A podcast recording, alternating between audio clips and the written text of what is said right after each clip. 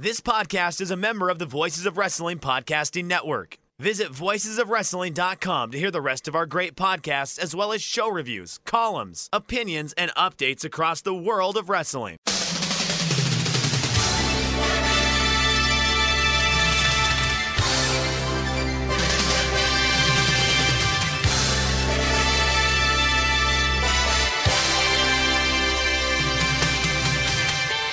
Hello, everybody, and welcome to the Super J Cast. I'm Joel Abraham, joined by Damon McDonald. Uh, Damon, I feel the listeners missed out on a lot of good stuff. The preamble today, we, we talked uh, Judaism, Christmas dinners, we're talking whiskey. It's good stuff. All of us will keep us on the floor.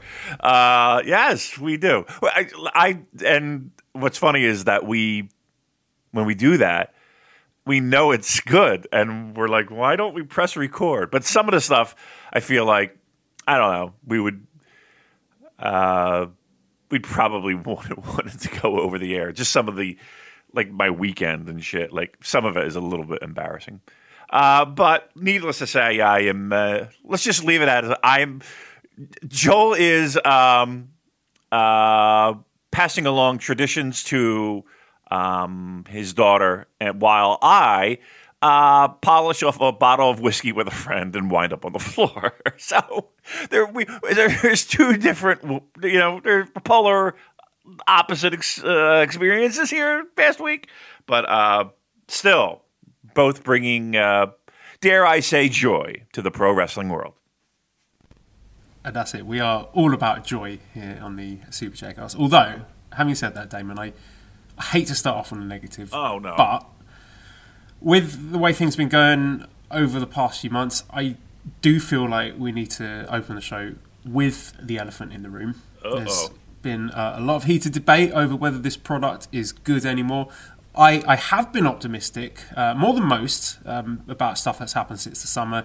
You know, the weird decisions, the terrible matches. But honestly, after what happened this weekend, it's the last straw for me.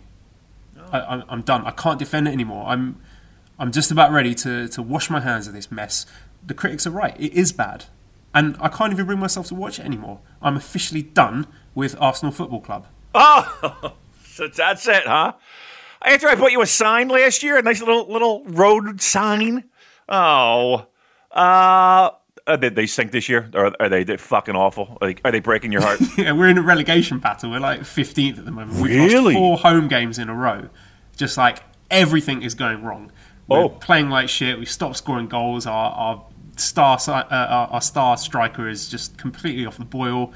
Um, and the, the manager seems to have lost the dressing room. There's you know, leaks coming out in the press about people who are not happy, uh, all the scuffles that are going on on the training grounds, and yeah, it's just pretty depressing. I mean, obviously, I'm, I'm not washing my hands. I will continue to be an Arsenal fan, but it's bringing me no joy at the moment. And we have a question from uh, listener Minty. Minty, you made uh, a brilliant bot for us on the Yeah. Super Jcast Discord, so thank you very much for that, Minty. Minty asked us which championship ground are you most looking forward to visiting after Arsenal get relegated uh, at the end of this season. I've actually been to a lot of them, Minty. Um, back in the day when I, I went to lots of Arsenal away games, I've been to uh, Norwich, Swansea, Stoke.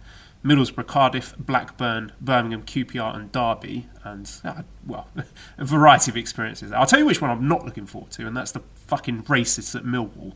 Um, Bristol City, that's a nice one. I, I drove past Ashton Gate after Mally and I went to a wedding in Dartmoor. Um, we, we took a detour to Cheddar Gorge. You've heard of Cheddar Cheese, Damon. We went to Cheddar Gorge and had some Oh. excellent cave matured cheese there. Um, a cheese pilgrimage. that sounds fucking great, actually. Yeah, I would I would be all over that. Cheryl's a big fan of the cheese as well, so yeah, that would be good. Um, I well, how do I know Mill, Millwall? How do I know Millwall? Um, how do I know Millwall? I but I do know Millwall. They have they have an unsavoury reputation. That's maybe where I yeah they have a lot of the bad fans. yeah the hooliganism if, if I'm not mistaken. Um, I actually have a book um, about all these different teams and their associated uh, gangs that are uh, that have been throughout the years. Um, Yeah, that's that's there's like a weird American fascination with It is. Uh, British hooliganism. Yeah, it is. I don't, and I don't know why. I, I, I mean, I don't, I don't want to say I have a fascination with it, but, I, but like, I'm the dude that's going to watch TV and watch like, you know, the the 24 hour marathon of like prison lockup or something, you know, like real life stories from like like I maybe it's you're fascinated by the thing you fear the most, I guess. Like I just can't imagine being in the middle of something like that. Like it breaking out around you and you're like, "Holy shit, what the fuck do I do? I got to get out of here because there's a, a riot that's about to happen." Um but there is something like and again, I don't know everything. I- I'm, I'm kind of talking out my ass, so I'm, I'm asking more questions than posing a fact here. But like, isn't it? I mean, these clubs are literally right on top of each other, like blocks from each other in, in, in many cases, right? Yeah, some of them are. Um, like for example, Liverpool and Everton's respective stadiums are literally down the road from each other. Right. And and the the Premier League has done. uh, I mean, they've done a lot to curb that kind of behavior, right? I mean, you get lifetime bans and and all that stuff, but I just never understood the idea of getting into a fucking fight over sports. You know what I mean? Like I would go to Eagles games, of course, and you would I'd be comfortably in the press box with my uh, uh, my press meal and uh, you know watching everything but the game, and you would see fights break out, and it's just like why why are you what what like you're going on a fucking Sunday? I know you're loaded up, I get that, but man, I just don't understand the idea of now you're going to fucking throw each other down nine flights of stairs because why? You're fuck. I, I don't understand it. I just I don't get it. I don't get that at all. I guess it just starts. with Does this usually start? tribalism, isn't it? yeah, I guess. I guess it is. Uh, but I just never understood people who get into fights over your sports team. Just walk away. You'd be like, ah, you're an Yeah, asshole. I, I, it's not a fight over the sports team, is it? It's just people who want to fight. The sports team Yeah. is an excuse. I guess I mean. I wonder if Damon, we might see this uh, spill over into the world of Japanese pro wrestling. Could you foresee, for example, January the fourth, uh, the Noah firm and the New Japan firm going at it outside TGI Fridays? Let me tell you something. I know I could take the fucking Noah fans. Snooker ball in a sock, I've seen, knives, I've seen the Noah fans. leather glove full of pound coins, leather glove full of hundred yen coins. I fucking I got my keys all wrapped up in my fucking knuckles ready to go. Uh I'm beating on Claire. Actually, she'd probably kick my ass. Uh Ah, yeah. I mean, that's to, to me. It's just yeah. It probably is just people just looking for fights. But that, yeah, that's ha- probably how I know of Millwall. Um, though they have the slogan, um, "No one likes us, we don't care." I think that's that's what they have too, right? Yeah, maybe something we could adopt for Super J cast. Seriously, no, no, no, no joke. on New Japan Pro Wrestling. Wrestle Kingdom 15. No one likes us. We don't care. That's that's gonna be the name of this fucking show. you kidding me? Um, that's the you know when I got to do the label, I'm that's what I'm doing.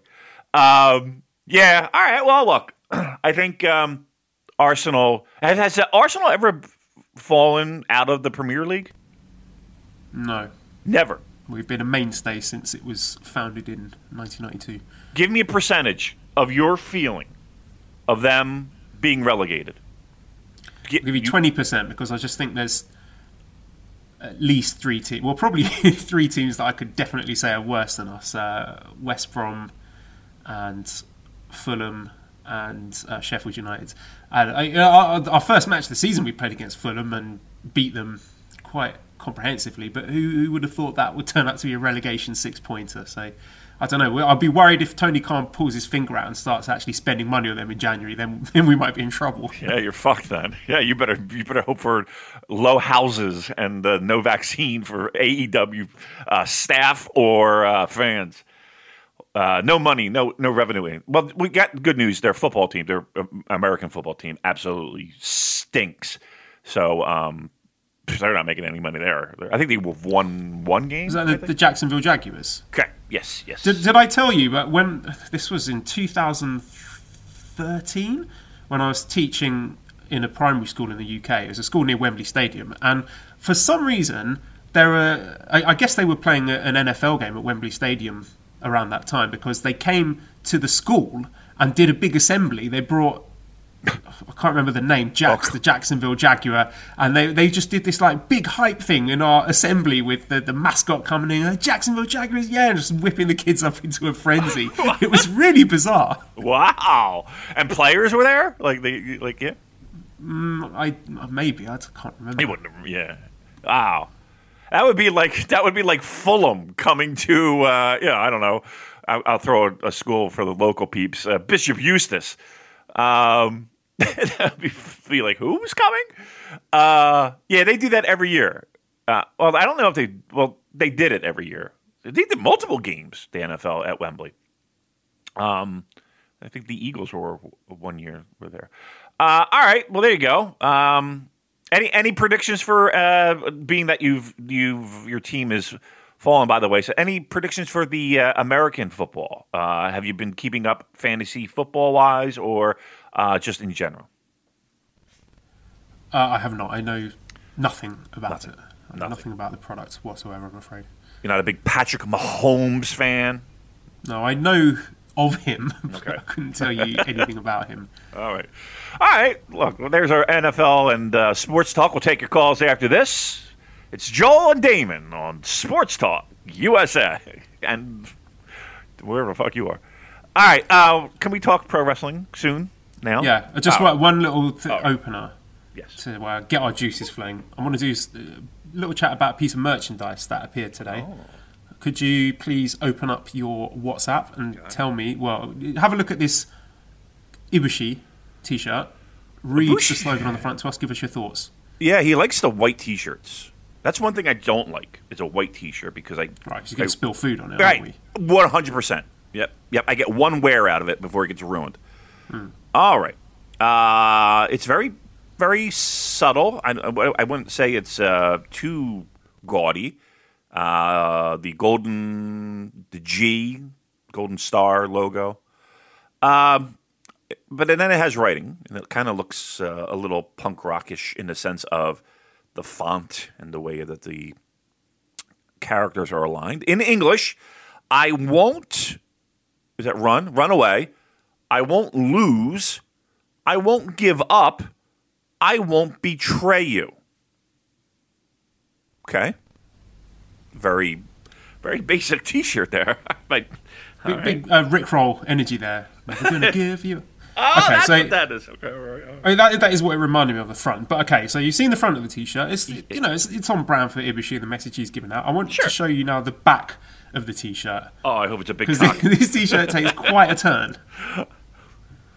Right. I hope it's like like like just four dicks. Uh, let's see here.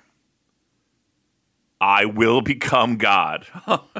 right. I mean, that is it. Just me, or is that quite the swerve? I won't run away. I won't lose. I won't give up. I won't betray you.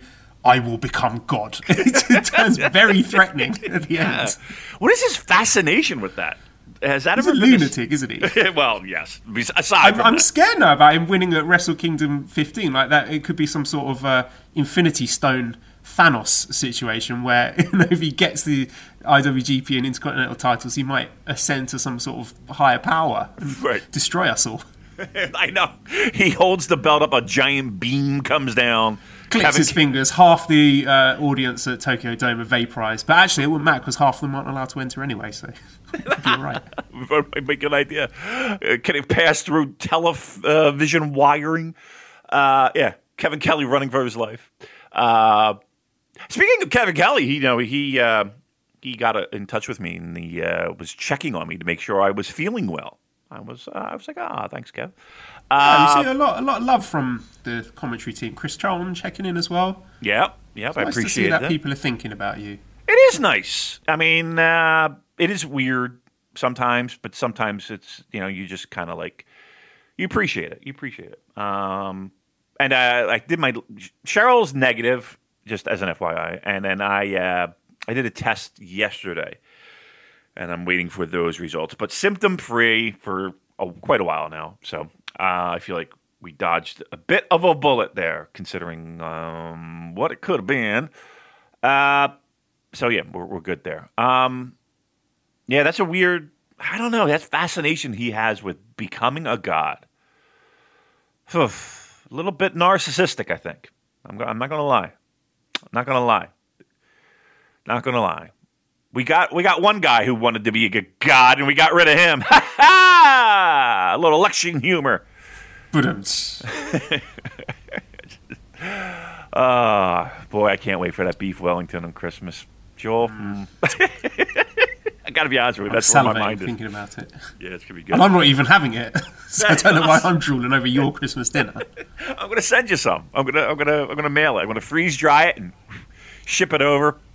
I've got uh, to choose for my Christmas dinner, so maybe you can help me pick. So to start, it's either chicken liver and orange pate, farmhouse chutney, parmesan and toasted sourdough, mm. Norwegian smoked salmon, whipped ricotta, horseradish cream, and brown butter brown bread and br- brown bread and butter, what? tenderloin carpaccio, wild rocket, pecorino and crispy artichokes, wild mushroom and shaved truffle soup, warm sourdough. So for me, it's got to be smoked salmon for that. Me too. Yes. Yeah. I would, I, mm-hmm. I, yep. We're on the same page. Perfect. Good. Uh, for mains, Christmas plate. So that's bronze turkey, honey glazed ham, pigs in blankets, sage and onion stuffing, and roast gravy.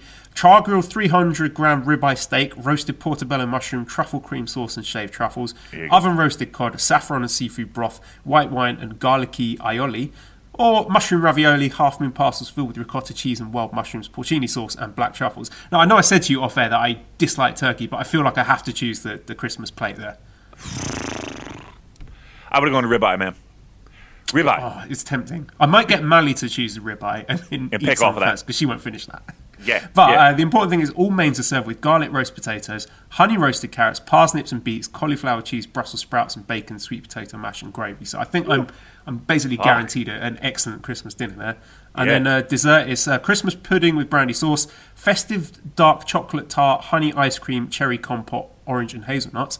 Indulgent Christmas sundae, layers of vanilla and cherry ice cream, caramelized oranges and honeycomb, or Black Forest panna cotta, shaved chocolate, wild berry compote. And again, not a huge fan of Christmas pudding, but I feel like I have to choose it because it's Christmas. Yeah, I'm not a big fan of the Christmas pudding either. I've only I've had it like once or twice. It's okay. Um, the Sunday's too much. That would be too rich. Like I would just be like I'd eat a spoonful of it and be like, oh, I'm fucking done. Um, yeah, I might go Christmas pudding too, just because of, because when when else are you gonna have? You're not gonna have Christmas pudding in fucking April, you know? Yeah, that's what I would do.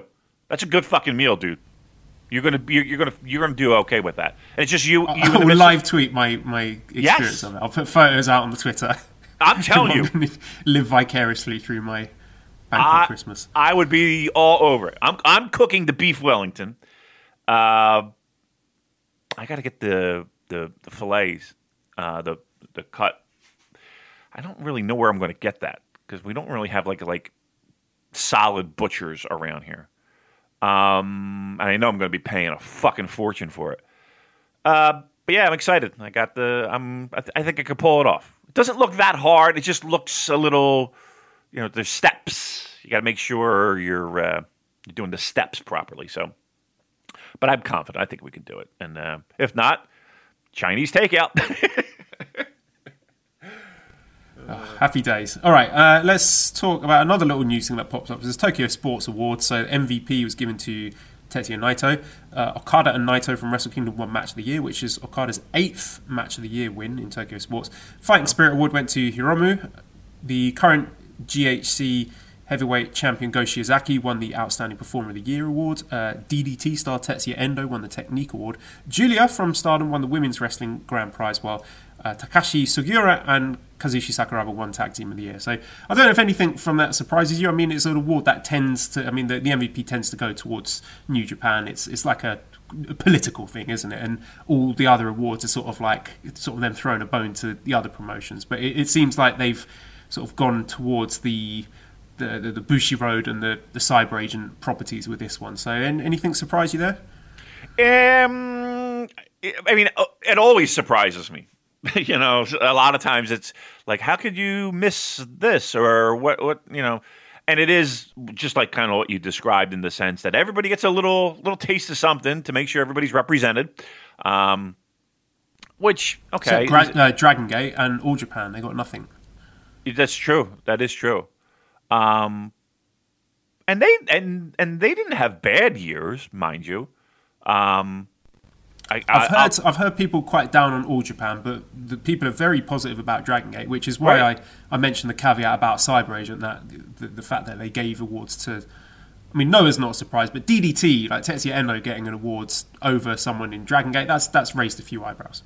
Yeah, I can see, but that but every year it's that with with the Tokyo Sports Awards. Um, And it feels like, correct me if I'm wrong, I, and not that you would have the answer at the tip of your fingertips, but um, I felt like there were more awards given away in previous years, and I feel like th- these have been shaved down a little bit. But I could be dead wrong. No, you're that. right. They didn't do the best newcomer award this year. Okay, all right. That was, I mean, how impactful is that? Um, we all know Great-O-Khan's winning that. So, um, yeah. I mean, who else? I mean, Tokyo Sports is going to kind of be the equivalent of, for lack of a better term, a fucking Pro Wrestling Illustrated type, you know, back in the day type award. Um, where maybe the most popular or the most well known or the you know just the guy who has the most eyeballs is going to be the, the, the guy who's front and center is going to more than likely be the guy who's you know the MVP of, of the year. Um, I don't see any issue with giving it to Naito. Um, I mean, look for us and our awards. I'm sure he's he's if he's not one, he's one. He's he's a real close two, and I and I honestly can't see him not winning. I really can't, even though um, Hiromu is there's there there's a definite fucking argument to be made. Um, I- I mean, he's the heavyweight champion for for the entire year, minus Evil. I don't know. You know, he just lost my vote.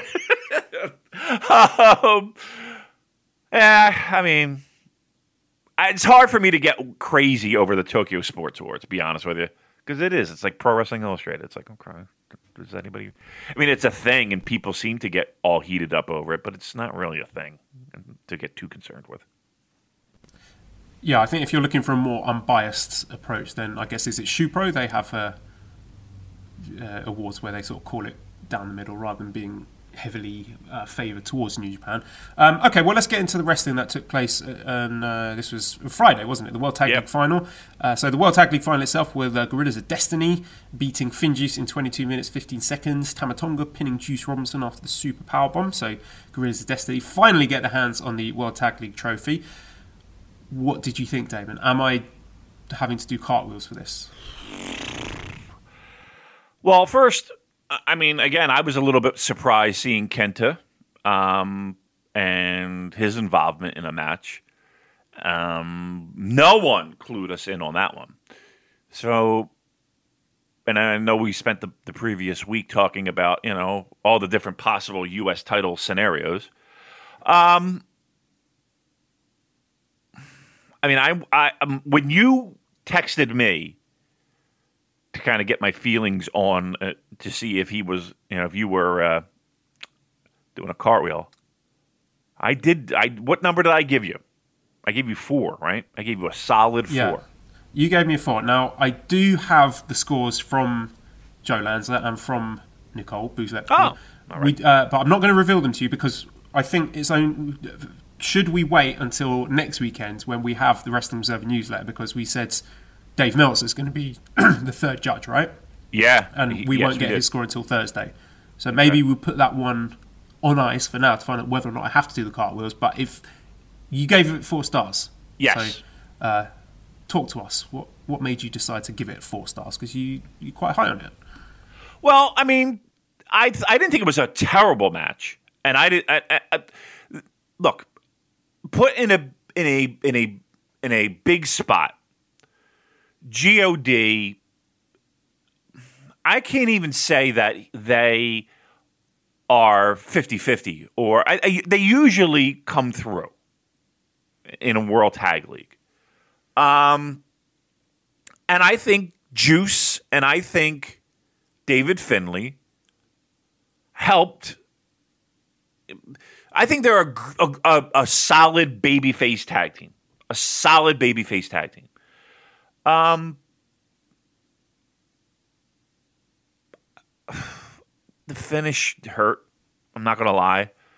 Um, I, I, I, I'm not gonna sit here and tell you that a an interference. Uh,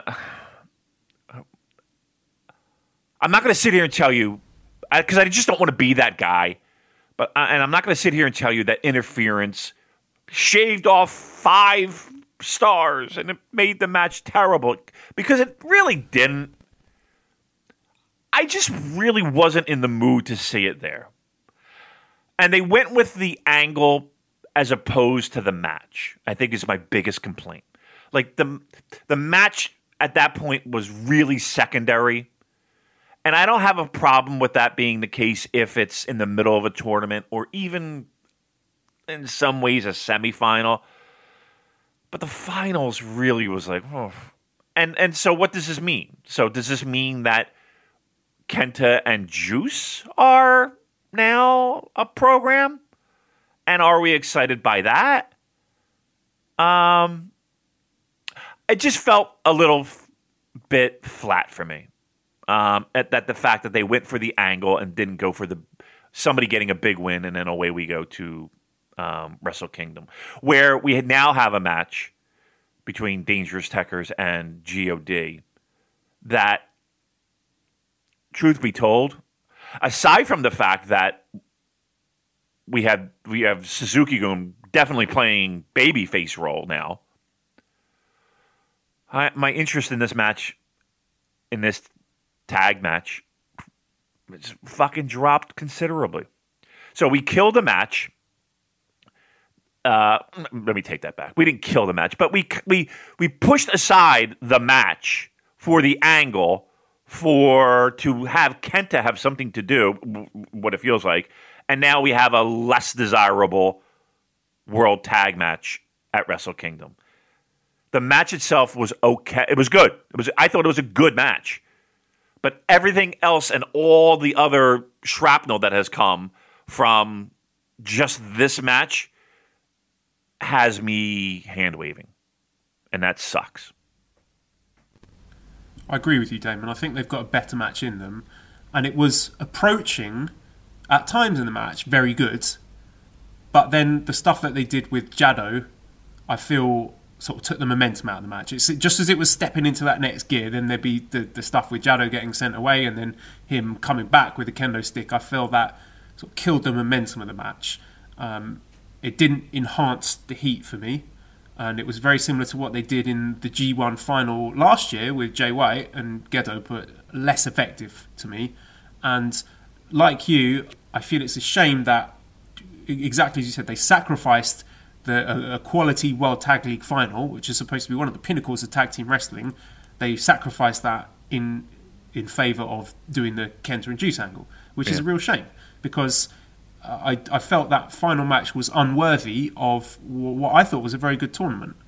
And yes. you know, you have a, a good tournament, you want to have a really good match as the you know the icing on the cake, the cherry on top of that, and they didn't deliver it. And I just I always feel with Gorillas of Destiny there is that hard ceiling on the, the quality and the excitement of their matches, whether it's because of the their quality as a tag team or wrestler or the shenanigans that go on. It just feels like you know three and a half, maybe pushing three and three quarters. That's as good as you're going to get, given all those caveats that we've mentioned. And I don't feel that this match exceeded that. It, it threatened to at times, but it never got there.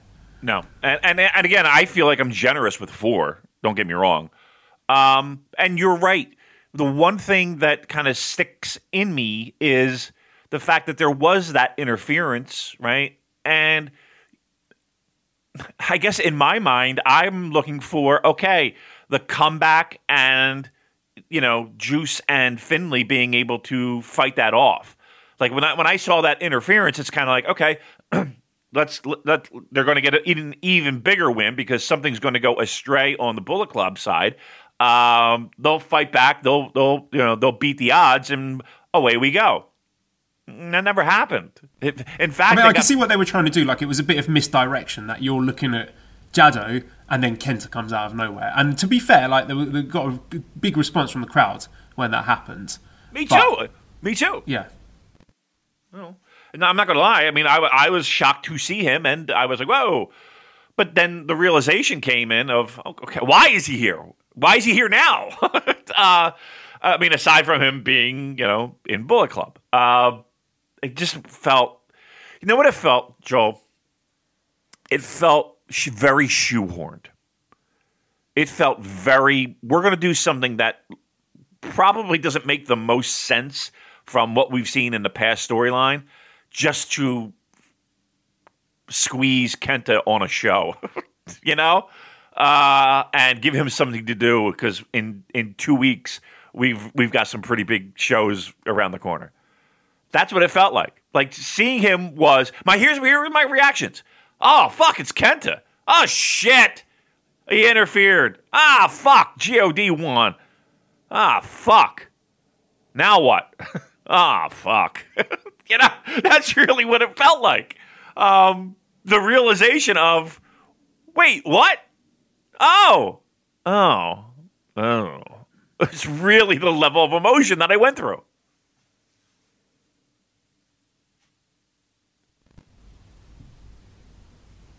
Are you still there? Yeah, I'm here. Yeah, yeah. It's just uh, dis- disappointing for me, and it didn't make me excited to see Kenta versus Juice to no. see Juice get his revenge. It just made me feel sad for the World Tag League and sad for FinJuice, particularly sad for David Finlay, who he's not booked on the the Road Two show, so I assume he's gone back home.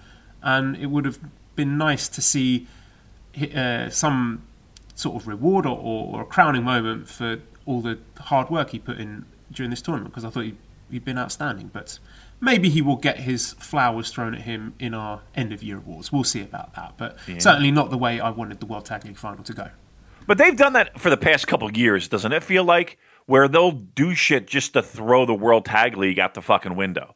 Whether it's um, then one year they have like a three way, um, and the, a whole the, like it's just some convoluted mess that wound up being at Wrestle Kingdom. Um, yeah, it's been it's been on off. So uh, 2016 World Tag League final. Great Bash Heel beat Guerrillas of Destiny in what I still think is to this day Guerrillas of Destiny's best match. And then Yano and Ishii stole the title, so that ended up in a three way. Right. Uh, then 2018, no, at the end of 20, 2017, Evil Sanada won the World Tag League and had a really excellent uh, straight two on two match at Wrestle Kingdom against uh, Killer Elite squads, which I, I loved that much. And then 2018 World Tag League, we had Evil and Sanada winning again, and then the Young Bucks popped out and inserted themselves into the match, uh, which a lot of people, quite rightly, myself included, shat on.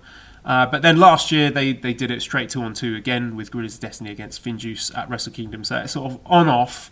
Uh, so if they follow that pattern, we are due another shenanigans three way. but uh, it, with Finlay seemingly out of the country, I, maybe we are just going to get Guerrillas of Destiny against Dangerous Tekkers, which will be an interesting one, uh, given that both factions are nominally heels. But we've got some questions about that later about the repositioning of Suzuki-gun and alignment charts and stuff like that. So we will we will come back to that one. But um, right.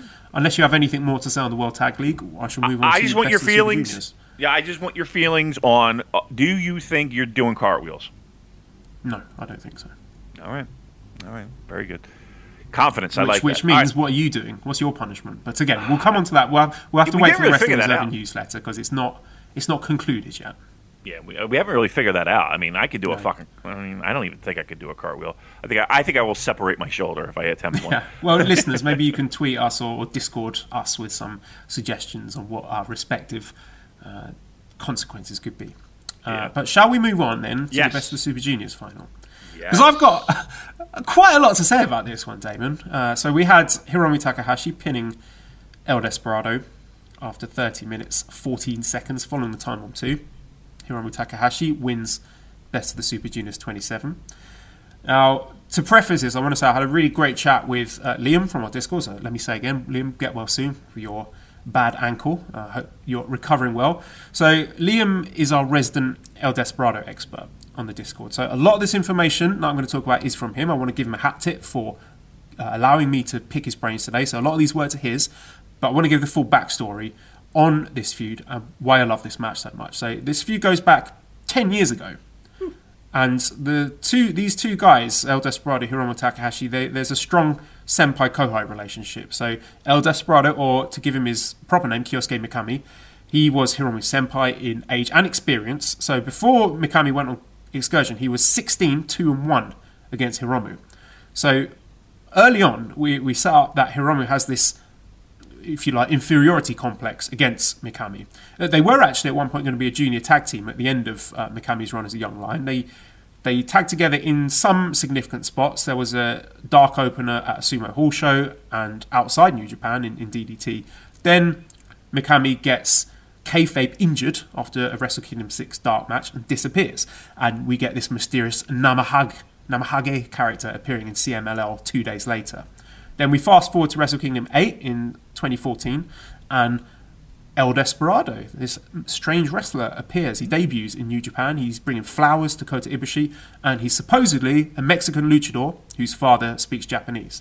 So Mikami has taken on this persona, this El Desperado persona, to account for his relative failure as a young lion, where he had quite a short tenure, and his failure uh, on excursion. He lost his mask and he lost a hair match. Didn't really win much of note. Hiromu, for his part, he got his ass kicked as a young lion. He left for excursion exactly as El Desperado appeared. And these two didn't see each other for five years since the last time they met. But since Hiromu returns in late 2016, he was way more successful than Desperado, and they were kept apart for nearly two years, and, and not for nothing, as we will get into. So, come the summer of 2018, given their history in the dojo, Best of the Super Juniors rolls around, Hiromu is desperate to show the world that it's Kyosuke Mikami underneath the El Desperado mask. He's, he's not a Mexican luchador, he's a fraud. And before their Best of the Super Juniors match, Hiromu writes, you know, the, the giant book that Hiromu does, he writes in Yes, that book yes. for the El Desperado page, I know who you are and I hate you. And hmm. Despy wins again. There's a rematch for the junior heavyweight title at Kizuna Road, and there's loads of mind games going into that match. So Hiromu brings Desperado flowers, and it's a callback to Desperado's uh, him bringing flowers on his return in 2014 at Wrestle Kingdom. And you'll remember this, Damon, a really memorable spot late into the match where Hiromu pulls off El Desperado's mask. Desperado just no sells it and waffles Hiromu in the face with the junior title belt before casually putting his mask back on. So here in that match, we had Hiromu trying to expose Desperado for who he is, and then Desperado caring more about beating up Hiromu, winning the junior title, which would have been his first singles title in New Japan. He's still hunting for that. More in, in, uh, concerned with that than concealing his identity. And then there's also the LGBT coding of the story, which, as you know, Damon, I'm always a fan of. And a lot of this is dependent on your personal coding of El Desperado and Hiromu Takahashi. And I agree with what Liam said that they both read quite strongly, I think, as LGBT in some way. Uh, from Hiromu's love-hate relationship with Dragon Lee to El Desperado, you know, debuting by giving flowers to Kota Ibushi, and Desperado constantly telling Hiromu that he loves him, and then he hates him, and then he loves him again. And then Hiromu goes from saying, I know who you are and I hate you, to I don't care about you at all, to actually, I really do hate you. And, you know, David, when someone's in your head and making you feel those kind of emotions towards them, whether it's positive emotions, negative emotions, they hold a certain amount of power over you. And Hiromu saying, I don't care about you, is, uh, is intended on his behalf as a sign of strength or, or defiance. And on El Desperado side, you know, we've all been there, Damon. We've had people say to us that they don't care about us, and you know, maybe it was true, maybe it was intended to hurt us, and, and it does hurt when you hear that. And it's then no coincidence that when you come to this best of the Super Juniors and their block match, Desperado forces Hiromu to submit to him rather than pinning him in their block match. The pin's not enough for him anymore. So you see those power dynamics coming to play there. And then you've got all this love and hate bubbling under the surface that's brought into this match, the best of the Super Juniors final. And the match, it starts off like the dojo day. So Desperado's in charge, he's working Hiromu's back, and then he's controlling his leg. Uh, of course, those are the two body parts affected by his submission move, numero dos, which he won with in the block match. So it worked before, and Desperado's totally in control of the match. And also, yet again, for me, showing why he's one of the best in the business of being in control of a match, but making it tremendously entertaining to watch. Hiromu's selling was just as good, both selling the back and the leg. He uh, El Desperado takes off the turnbuckle pad very early on, which is a real Chekhov's gun because that they, they don't come back to that until much later. So throughout the, the first half of the match, he's punishing Hiromu, and Hiromu could only get back into the match with the wild offense that he developed in Mexico. You know, the poison Rana attempt off the ropes, the wheelbarrow to the floor, John Woo drop kick to the guardrail, and in a way, I, I felt that the dynamics of their match reflect their relationship with uh, Hiromu is the mercurial, unpredictable spirit with a wild streak against Desperado's desire for control and, and, dominance. And, you know, dare say perhaps that's a, a manifestation of uh, El Desperado's desire for relationship security. Uh, and there's an incredible moment where Hiromu goes for the sunset flip powerbomb off the apron and just splats right onto the floor. And then he just pops back up. He no sells it completely. He's trying to drag Desperado off the apron, but Despi just kicks him back into the guardrail. I don't know if that was a botch or if it was planned, but it was just an amazing sequence that encapsulated uh, the, the, chaos and the violence and, and the dissonance of the relationship between these two men. And even the way that Desperado attempted a pin after doing Guitarra de Angel, he held Hiromu's hands, placed them almost lovingly across his chest, and then when Hiromu kicks out, Despi goes nasty, flips back into the numero dos like a like a punishment for Hiromu rejecting him. Then Despi lifts up Hiromu, and it looked to me like he was about to do the dreaded Phoenix Plex that broke Hiromu's neck uh, when he wrestled against Dragon Lee. But then Hiromu reversed it into a destroyer. Absolutely spectacular stuff. Then we got a ref bump and a dick punch, which automatically adds an extra half star to the match. And then just when you think Despy's about to finish him off after that, Hiromu punches Despy right in the jaw, a la Jun Kasai, who dislocated Despy's jaw last year. Then, then Hiromu goes for the mask. So this is either Hiromu being smart, using mind games to win the match because he knows Despi's going to lose his cool, or as I would like to believe, it's Hiromu bringing the two of them back to their roots, to having them share that connection that they've had for a decade in front of what is now the biggest audience they've ever had. Literally face to face, no hiding behind masks or personas. So Hiromu tears off half the mask, and then Despi's on his knees. He's glaring up at Hiromu, and he stands up he takes off his mask. The crowd loses their shit. Clapping only rules be damned, and this is why I'm saying. If the match is good enough, people are going to react regardless. The right. mask comes off. Hiromu is looking for Kyosuke Mikami, but he's not there anymore. It's still El fucking Desperado staring back at him. That little smile, the wag of the finger, the look that says, "You asked for this, motherfucker." Here we go. And then a brutal exchange, like a hockey fight. They're unleashing all their frustrations on each other. Despi comes agonizingly close. He's so close with a El Escalero. Hiromu kicks out the last millisecond, and that scream of anguish and frustration from Despi. He's pounding the mat in agony. Like he knows that was his best shot, and he missed. And this is not you know, pulling a, a, stupid, surprised O face at the hard camera, like, wow, I can't believe he kicked out. This is a, a, decade of pain from a man who wants nothing more than to beat his opponent more than anything else on the fucking planet. And even though this match isn't over yet, he knows that he's just lost. And just the, the way he, was rolling around, screaming in rage, it was just magnificent. And he goes for the pinche loco. It's the only move he's got left. Hiromu reverses it and it drives Despi straight into that exposed turnbuckle that you forgot about because it only happened three minutes into the match. Right. Despi's broken. He's physically, psychologically, emotionally broken. Hiromu hits the Time Bomb II for the win. And that brings us to the post match. Despi says, only Hiromu Takahashi and El Desperado were in that ring tonight. So we've learned that for now at least, Kyosuke Mikami is no longer there. El Desperado is a, a, persona that's not necessarily a mask for Mikami to hide behind, but that's that's who he really is now. In, in as much as you know, we are all a product of our experiences and our choices, which shape us and change us.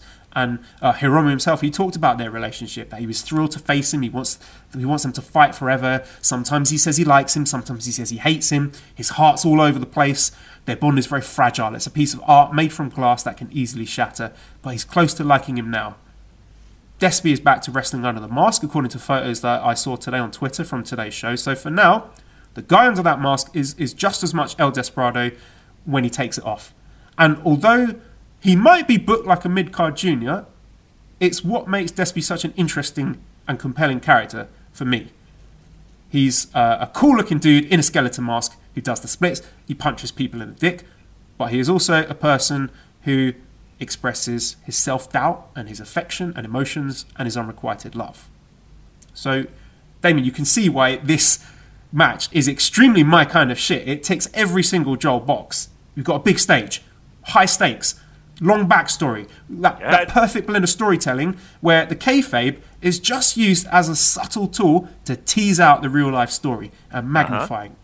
We got great wrestling and a truly unforgettable moment at the climax. And and there's something incredibly satisfying about a dojo feud making it to one of the biggest matches in the company. And obviously, it doesn't happen very often. Like the odds of a pair of young lions in the same dojo class going on to become successful, high profile wrestlers who are good enough to headline a big show are pretty Yeah. damn low. So Yep. When it does happen, you have all that organic backstory, literally a decade of honest to God history between the wrestlers that plays into the match, amazing chemistry in the ring, out the ring. The planets align, and you, you get these incredible moments of character growth in the climax of the match, like Naito hitting the Stardust press against Okada back in January, or El Desperado taking his mask off. And you can't force that. You can't manufacture it. You can't rush it.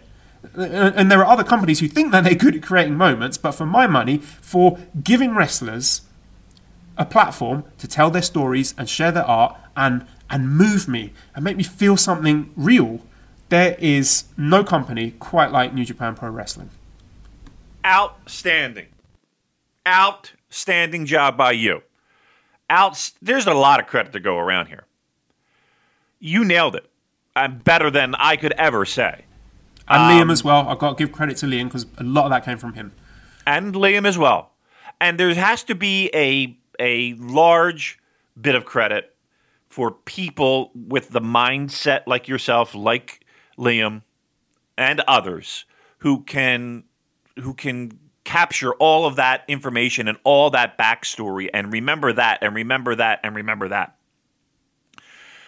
New Japan deserves the credit to be able, just like you closed out, to give the artists the canvas to paint and say, go, right? Um, I can't imagine there are a bunch of old men in a conference room sitting around saying, hey, just like yourself or just like, you know, Liam, remember this, remember that. I doubt that's the case. I doubt this rests solely on Hiromu, Despy, working this out, and maybe little sprinkles here and there. But by and large, this is this is these are two creative forces that have used a backstory and weaved it into what we saw in that match, which again is organic and uh, full of emotion and full of pro wrestling. It's it's the best of pro wrestling. It's the thing that you're excited to tell your friend who kind of knows pro wrestling but really doesn't really know pro wrestling. To this is your bait that you've hooked to your line, right? This is the reason why a whole bunch of people are fans of this product you can parachute in on New Japan Pro Wrestling and watch the big matches and watch the big shows and get just a, a ton of enjoyment from that if that's the way that you want to consume this product. But if you want to dig deep and you want to go just fucking dive headfirst into the deep end of the pool, there is so much to keep you satisfied and so much space that these artists are able to tell their story. That you like a good book like a good movie like a like a like a good TV show like any really great true performance art you're to feel something inside. And that's what this did. And you know this is not a you know, a lot was made that this is, you know, a main event and this is Hiromu and Despy in a main event spot for juniors and and the, in, in the company's history that hasn't happened a lot. And Chris Charlton was rattling off names like Liger and Tiger Mask and and and people who, you know, haven't had that happen to them for them. And those are big names, and these two guys are making it happen.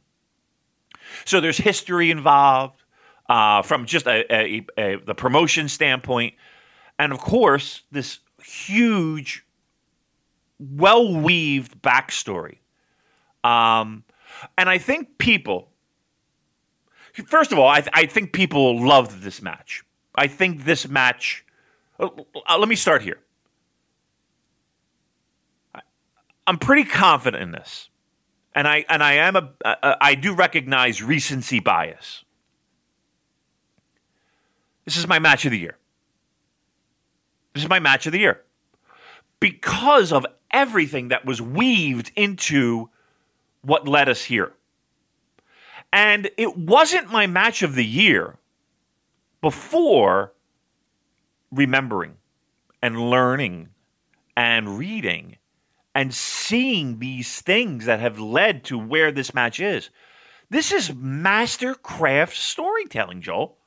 That that okay, all that aside, all that backstory aside, all that years of history, all that the wrestlers were able to remember, all that they were allowed to then use as a backstory to get to the, the actual match, to have the company say, okay, this is our finals. Great. Now we're in the ring, and they have a great match to boot. Everything aligned, everything's in order for, for pro wrestling greatness. So this became my match of the year, not only from bell to bell, which I thought was okay. It's either this one or it's you know, uh, what uh, Will and um, Shingo. How about me remember? Uh, but then the backstory, and you know it, but you you you now you're really getting deeper and deeper into it. It, it kind of blows you away. The fact that that they were able to pull this off, truth be told. Uh, and it's organic. And none of it seemed like you were shoehorning it in and you were forcing it down our throats. And let me tell you something pro wrestling companies and pro wrestling promoters and bookers and story writers and all that stuff, they have wet dreams over shit like this. And you can't pull this off. You can't write this in a book and say, okay, do this, guys. You can't have this map over four weeks of television. It's not the same. This is is is peak pro wrestling. Um, for not only a person that's going to parachute in on a great match, but also people who are there for the long ride and get the little breadcrumbs in a company that, let's be truthful, is the best at doing it. Why? Because they mostly allow the wrestlers to do it and let them be artists. And that is why this is my favorite match of the year.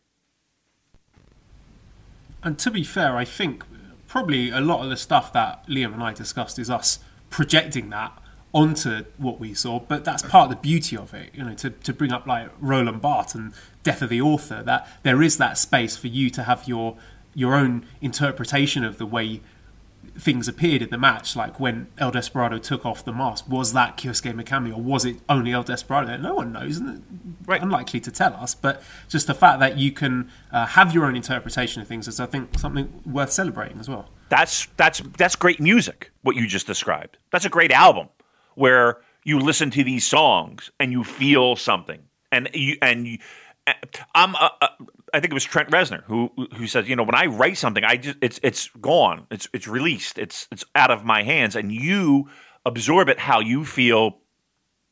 You absorb it. Um, that's that's art to me, and it, you know, if you and again, I don't think this is too far fetched, but pro wrestling is art and and it's an and it's an art form that you can incorporate so many different mediums into that particular art form. And you you uh, yes, it's not that hard to say, "Oh, he hit him right in the fucking face." Okay. Yes, he chopped the shit out of him. Yep. Oh, that was a hell of a suplex. But then when you get the best, but okay, but if that's the case, I mean, you could watch amateur wrestling and get that same feel. I think in certain cases, or or MMA it's the pro wrestling that makes you a pro wrestling fan. That that makes you want more from just a suplex or just a fucking fantastic move, right? I mean, how many matches have you seen in your lifetime, Joel, where wow, the matches were great, but there really wasn't anything to sink your teeth into. You know what I mean? The moves were fucking unbelievable.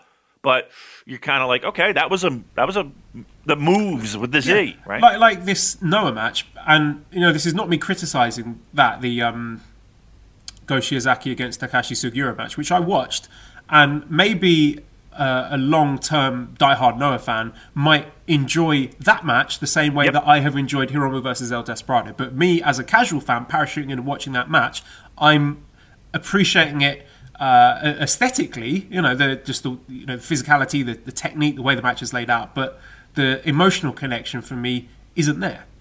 Right. I, I, and that's exactly how I felt about that particular match.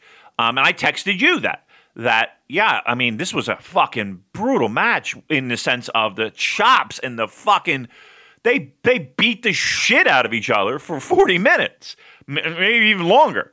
Um, but I feel like I missed something in the sense of I'm not there emotionally. I'm not there. I'm I'm there emotionally in the match in the sense of again, I can appreciate two motherfuckers beating the shit out of each other. Absolutely. But to say that I knew the backstory or if I if I um had you know that emotional investment that maybe a, a hardcore Noah fan might have and knows the backstory that led to where they're going with with, with that match. Um, and again, it's not that hard for people to do. I, I- just got to admit that I haven't. Um, it's not going to connect with me as hard as maybe this match. Um, I love this match, man. I, I mean, I, I know I feel like I'm gushing over it, but I really loved this match for for all the reasons that you mentioned. And again, I loved it more the more I learned about it. It's like again, like reading a good book or or seeing a movie and then having somebody point out other little small details about a match that make it even more awesome. Um, yeah, I mean, I guess uh, uh, that's the best I can say. It, it, it was awesome on the surface, and the deeper you dived into it, and the deeper you went down that rabbit hole, the more enjoyment you got from it. So, um, that's classic pro wrestling. You know, that's classic pro wrestling. I can't, I can't. My favorite match of the year. Um, and and the more I learn about it, and the more information I get about it, and the more little details I get about it, the more I enjoy it. So, um, yeah, I think this is one of those matches where you could show a friend who's not maybe the, the biggest pro wrestling fan, but have them watch the match, and then uh, and then you can kind of feed them, drip drip them, you know, why this happened, why this happened, why this happened. And I think you're gonna you're gonna have a fan for life. And unfortunately, they'll be disappointed because not all pro wrestling is that. So you, you don't think they should have been cutting promos on each other in the middle of the match? I hate you. I want to expose you for. Me. There was nobody looking at their hands. I go, what's happening? Why weren't you looking at your hands? I'll tell you what, um, though, Ke- Kevin Kelly did an outstanding job because I watched it in English commentary and Japanese commentary afterwards. Kevin Kelly did a wonderful job putting over El Desperado in defeat and, and making him feel like what I think was a star making performance, even though he lost. Yeah, I told him that. I, I actually texted him that. Um, I, I, I said it was one of your best best moments in New Japan. That that post match, you know, after the pinfall. Yeah, I said you did, you know, you know, during the match, outstanding. But like, I think one of your your shining moments for your entire career um, was that post. So um, yeah, I think. Look, when it, when it all aligned, and and and here's the thing too if we're talking about commentating, he's in his house watching it on a fucking monitor. He's not in the building. And trust me, there's not an announcer, any sport, that is going to sit there and tell you that being in the building doesn't help them make a better call. Um, and being away from the action is makes it a little bit more difficult. Now, again, uh, there's not a broadcaster that I that I know that hasn't called a game into their recording device for practice. Right? They all do it. They all probably still do it.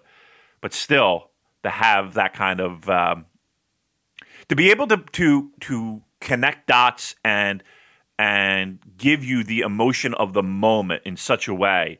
Again, he's in his fucking office at home, thousands of miles away he, he he deserves some credit on that one. He did an outstanding job.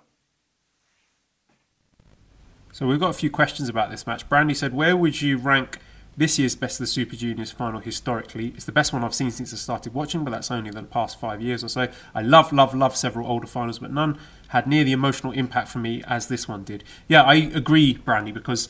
I'm just thinking back to like 2017. It was uh, Ospreay versus Kushida. 2018, a brilliant Hiromu against Ishimori match. Last year's Shingo versus Ospreay match. All matches that I think were maybe more uh, spectacular, more athletic, mm. more thrilling in terms of the moves taking place inside the ring, but none of them hit me on that emotional level that this match did. So this year's is my favorite. Yeah, it's again, it, incorporates everything that is great about pro wrestling. Um, it's a hard question, and it really depends on what kind of mood I'm in. But it's look, it, I think I think it's an instant classic. I really do. I think it's an instant classic. Um, and there is something to be said. I am a huge fan of a masked wrestler having uh, the aesthetic of of having a half ripped mask on someone's face. I don't know what it is. I've seen, you know, New Japan, you know, they're not afraid of it. They've done it in the past with El Samurai. They've done it with the past with Liger. Um, I just love the fucking feel of that. There's something that triggers inside of me that's like, oh, here we go. This is fucking great. And it, that might just be from that one Naoki Sano Liger match where, where that happened. Um, that was a great moment, man. Was a great fucking moment. It's up there. I, I mean, I, I, hate to let this this match just override me and just push everything else aside. It really would depend on my mood and what I wanted to watch, but Christ, it's up there. It is. It is up there at the top, and that's saying something because those finals of matches, you're rarely left disappointed. Um, this man, this had everything. This had everything. Oof. And, and, and, and let's give a tip of the cap to that crowd who did that feel like a release? Did that feel like a I mean, they had a, that.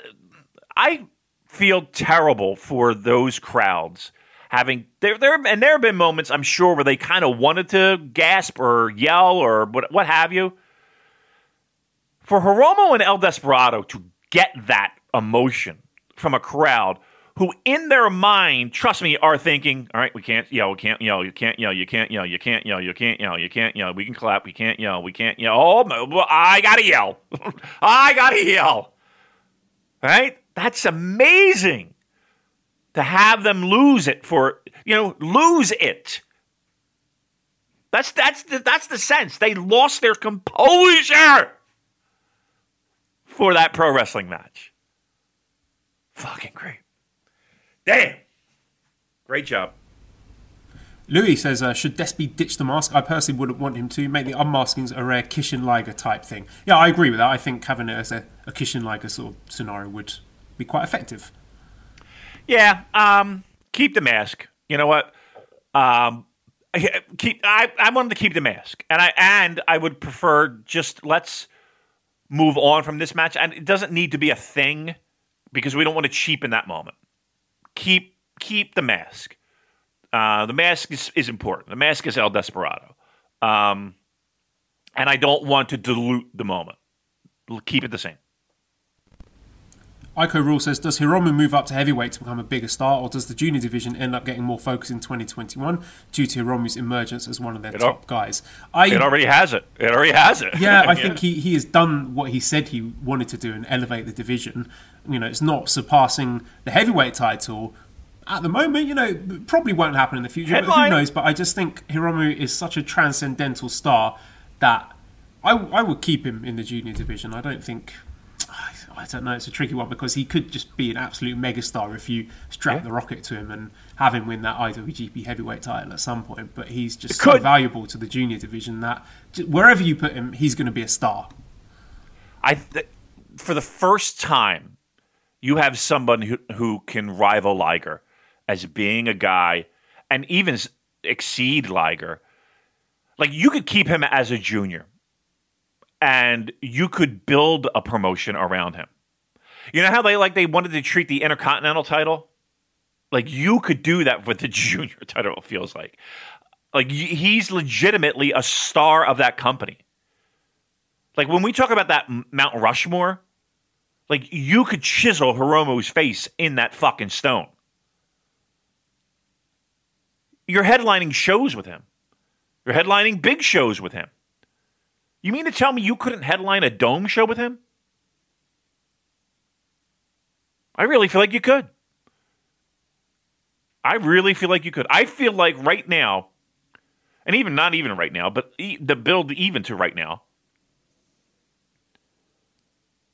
I mean, who are the guys that are bigger than Hiromu right now? Naito?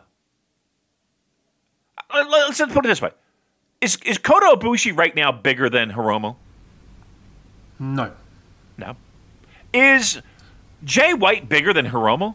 No, I, I think just to cut to the heart of it, Naito, Tanahashi, Okada. That, yeah, Okada. I don't. Okada's got to be. Uh, yeah, yeah. Okay, I'll give you Okada. Not evil. No, that's it. It's it's those three. Yeah. yeah. He's he's on your he's on your Rushmore. I mean, name me a guy that, that was a junior that, that you would say that about. The only guy I can think of is Liger.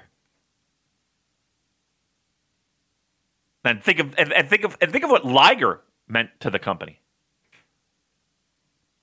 I don't know. I think you got yourself a guy who can. I don't think you need to. Like, he's the guy you don't need to make a heavyweight. You know how they talk about guys who you don't need him to give him a belt. He's already star. Bah, bah, bah, bah, bah. You don't need to make him a heavyweight. He's already on your Mount Rushmore. How about that? How about I that? I agree. All right, next question. Matthew says top three matches from this year's Best of the Super Juniors. I'm sure number one's Despy Hiromu, deservedly so. So yeah, that's number one. Right. I would have Hiromu against Taguchi as my number two. Mm-hmm. And then my number three is very close between Hiromu, Robbie Eagles, and Hiromu versus Douki. I'm going to go Hiromu versus Eagles because I thought that was just a real coming out party for Robbie Eagles. So Hiromu Despy, Hiromu Taguchi, and Hiromu Eagles. Hiromu Eagles is my second. Um, what my third? There's a lot of good matches thrown in there, but I'm going. E- I, I mean, I could give you definitive one. Hiromu Despy, two, um, Hiromu Eagles, who uh, you know what? There is some sad news, unfortunately. He's he wrestled this whole entire tournament. I'm talking about Robbie Eagles. Um, with with a heavy weight on his shoulders. You know, his father was in in poor health and uh, in the Philippines, and uh, there was a GoFundMe that was out there, and I, I, I don't I don't usually I don't know I don't if I donated to every GoFundMe I'd be a poor man. But there was something that compelled me about this. I don't know what can why there was such a like I felt it. So um, uh, you know you contribute to to the GoFundMe because of the the the, the medical bills that were mounting, um, and he and he and he passed away um, from from, a, from what I understand. So um, I'm heartbroken from from hearing that news because I know what it's like to lose a father. Um, and again, to be able to wrestle at that high performance, it's almost as if Robbie was kind of like uh, I don't want to say doing it for him, but doing it to I don't know. He, he found an extra level, if that's the thing. Um, so my heart goes out to Robbie and his family, and um, sorry to bring the podcast down, but um, I did want to mention that that um, I know Joel saw the news and and myself, and we were our hearts are with you, Robbie Eagles, and um, stay strong, my man. Yeah, absolutely. Best wishes to Robbie and the family. Please do contribute to the GoFundMe uh, because it is still needed and appreciated. Yep. Um, okay, let's talk about Despy then. Uh, Eric says we've already got three juniors in two singles matches at Wrestle Kingdom, but a generic tag match feels like a step back. How do you keep Despy's momentum going? Never six man with Minoru and Kanemaru. So it's a, a strange one because he is he's not young. I mean, he's what 37 years old at the end of this year, but he also started his career relatively late at the age of 26. Uh, J Cafe says is Despy the strongest contender to win the next Best of the Super Junior. So. Um, to be fair, right, Despy has been booked like a mid card junior, even though he, he feels to me like a star, and he is a star in Japan. You know, the fans love him. He's incredibly over. But in terms of actual uh, singles programs that he's gotten and, and pushes and success and, and, titles and tournament wins, the resume is not there. So, what do you think you do with El Desperado now to capitalize on that? Here's the problem: is that you you have a lot of great pro wrestlers. Um, and again, we talked about the whole backstory and all the stuff that led in, and and and all, all the things that helped make this match great. I'm sure there's a lot of people that have a story to tell that in, in a similar vein and, and, and have given that opportunity. There could be some compelling things there too. Um, and, and, that's what makes it somewhat difficult for New Japan is that not everyone could be uh, in the hot frying pan at, at, at the exact same time. It's impossible to do. Um, you would love to keep the momentum going, uh, but how do you do that without without beating it to death? That's the last thing you. The last thing you want to do is have people be bored of it, right? Um, and see, oh, this match again. Mm. I mean, what's the status of Kanemaru? I hate to stick him back in the junior tag division, but he was an anchor there. Um, but, I mean, does anybody know the status of his injury and and what how likely he is to return? I think Suzuki-gun right now is in a bit of flux. Sorry, did you say Kanemaru? Yeah. Uh, he's back on the Road 2 tour, so oh, I assume he's fine. Great. Okay, good. There you go. Fantastic. Then, I mean, I, I, I look, they are an anchor in that junior tag division. Um, I have no problem with him being there and having success there and holding that down there. I mean, uh, it wouldn't be too hard to warm him back up. And I think here's the thing: I, I don't think anybody would complain about a rematch either. Um, so, and I don't think anybody would complain about giving him the title if need be uh, for a, a, cup of coffee. So, um, I think there's still plenty more to you can do with him, um, but it doesn't necessarily mean he's going to be your top guy. Uh, and coming off this match. Someone in the Discord has just posted something interesting. Uh, Pumpkin Uh-oh. is an excerpt from an interview right after the show that someone translated, which uh, I assume is an accurate translation, could be wrong. Uh, so this is from Hiromu. Says, It's always difficult to remember what I was thinking during a match, but rage. Matches are fueled by feelings of anger, so I must have wanted to expose his real nature, his everything. I think you just attacked a vital point, I think that's what angered me. Why are you using these tactics when you're already awesome without them? So I punched him. I don't really remember, but next thing I knew, I was tearing away his mask and his face was showing. From that point on, it wasn't rage. There was nostalgia mixed in. It became super fun, enjoyable, going all out. It felt good. So there you are, a little bit of extra insight into that piece of art we saw. Uh, Sentient Amanita says, also, what is New Japan's allergy for booking non-title junior feuds? Despy put on a career performance, match of the year candidate, and a month later is going to watch Kanemaru get pinned by Wato in an eight-minute tag opener. To say nothing of Eagles Show, who are best case getting multi-man tag to hell. So yeah, I think if I'm going to give a next step to New Japan, it would be to book some non-title singles feuds because you know the wrestlers I'm sure have got plenty of uh, creative ideas. So it'd be good, you know, on, on these big shows or even on the B shows, have a little singles junior match that isn't for the title, so we can build up and showcase these stories. Don't just leave it until best of the Super Juniors. I would love that. I would love that. I would love that for every division. To be to be truthful, wouldn't it be great to have a tag, just a regular old tag match, no titles involved, for a number one contenders match, or you know, for any of the titles, or storylines that involve something other than the title um, singles matches. I mean, I know we're getting one with uh, what Okada and Ospreay, but you know, you know what I mean. I mean, the the undercard can be filled out pretty nicely if they just um, you know gave those guys singles matches. I would agree, one hundred percent. Right, let's move on to the Super J Cup then, which was won by El Phantasmo. Nearly said El Desperado there.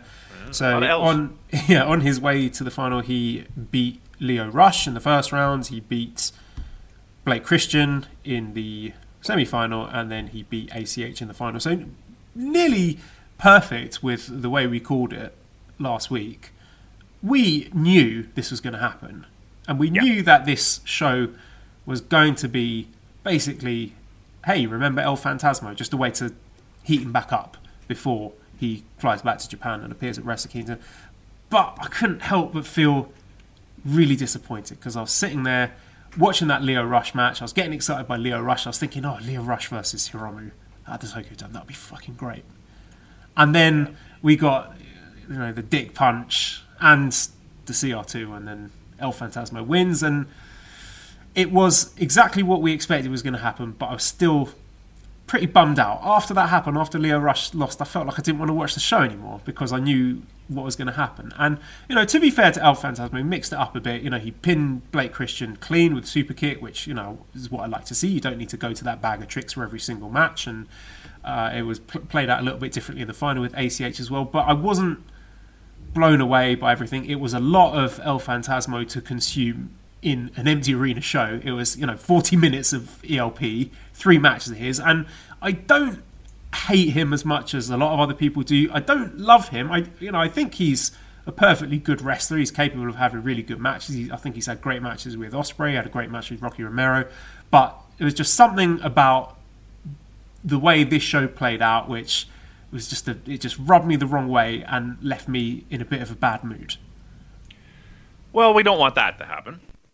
That's for sure when we watch a show. Um, yeah, I mean, look, I think people get, you know, dirty heel American, Canadian, you know, Bullet Club member. And, the funny thing is, Damon, sorry to interrupt, but it seems like from the, the Japanese fans that I've talked to, like Manabu, like Kuni Saito, that the Japanese fans are really into that. They like El Desperado, uh, El Phantasmo's shenanigans. So there was some funny stuff, like you know him doing the the music rights gimmick. I thought that was really funny, and him you know messing about with a jacket, and I liked his look. He, you know, had this sort of sort of scuzzy lockdown you know, didn't have time to shave or cut his hair, just looking really grimy and stinky. I liked all of that, and I think he is an effective heel. But I, I, this is not just me. I mean, um, Elliot says, "Do you have any insider info whether or not Alex Koslov finds El Phantasmo despicable?" Uh, and Daniel says, "As much as I enjoyed the wrestling in the Super J Cup, I'm disappointed with the booking. I feel like we need something more fresh than a cheating Bullet Club heel. And when Lio Rush lost, I died a little inside. Here's hoping this isn't a one-off and we get these guys in Japan in 2020." And yeah, I said on Twitter actually, we've had 10 tournaments since the restart. Four of them have been won by cheating Bullet Club heels. So uh, we had Evil winning the Super J Cup. We had Kenta winning the uh, sorry the New Japan Cup. We had Evil, uh, Kenta winning the New Japan Cup USA. We had Guerrillas of Destiny winning the World Tag League. We've got El Phantasmo winning the Super J Cup, and we've also got Jay White with the G1 briefcase. And that just feels it's erring on the side of excessive for me. Right. Yeah, no, I can see that. Um, I will say this that they were put in a tough spot in that, you know, we're trying to have a Super J Cup. We're trying to bring in interesting juniors, and they and you know, it's not like they grow on trees. Um, you know, that could compete at a level that New Japan's looking for, and then add to that, you're in an empty warehouse, and you're having a tournament with people that you know, I would say some of the audience isn't very familiar with. Um, some that some you know that they are, and they had to make it work. It's a tough spot that they were in, uh, and they did this so that El Phantasmo could get over to fucking Tokyo. I mean, right now, I can't imagine New Japan being quick to sign anybody just given the current state of pro wrestling. In this year, maybe, or you know, 2021, maybe, but you you have to think that just from a pure finance standpoint, might be very difficult to do. Okay, so let's just say that Lio Rush, for for some fluky thing, wins, or ACH wins. Okay, now you're flying in ACH in and Lio Rush in. And I hate to say it, but you don't know where this virus is going to take you. And the headaches that, that could happen. Um,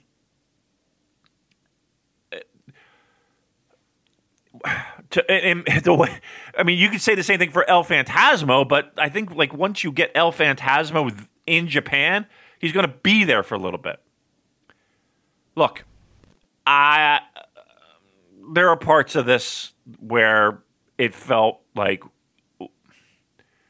we were we're just trying to get from point A to point B, and it, and it it almost felt unnecessary to have this tournament.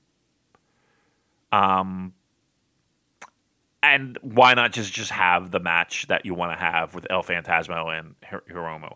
I guess having him win this tournament gives it a little bit more strength and a little bit more oomph. But watching this tournament, I was like, okay.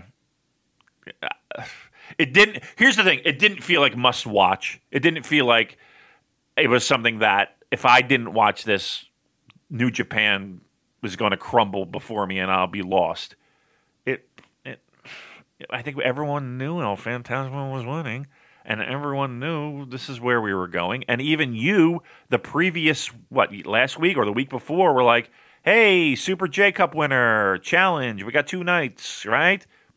it's kind of, kind of where we went. And I don't know if, I don't know if that excites me. I'm going to be truthful. Does Hiromu El Phantasmo warm the cockles of your cockles? Doesn't for me. Yeah, we've got a question from Renegade Dugongs. He says, "Is getting to see an extra Hiromu match worth the price of having to see an El Phantasmo match?" So, uh, oh. yeah, so it is as we predicted. It's going to be Hiromu against El Phantasmo on January fourth, and then uh, the winner on January fifth will face Ishimori for the junior title.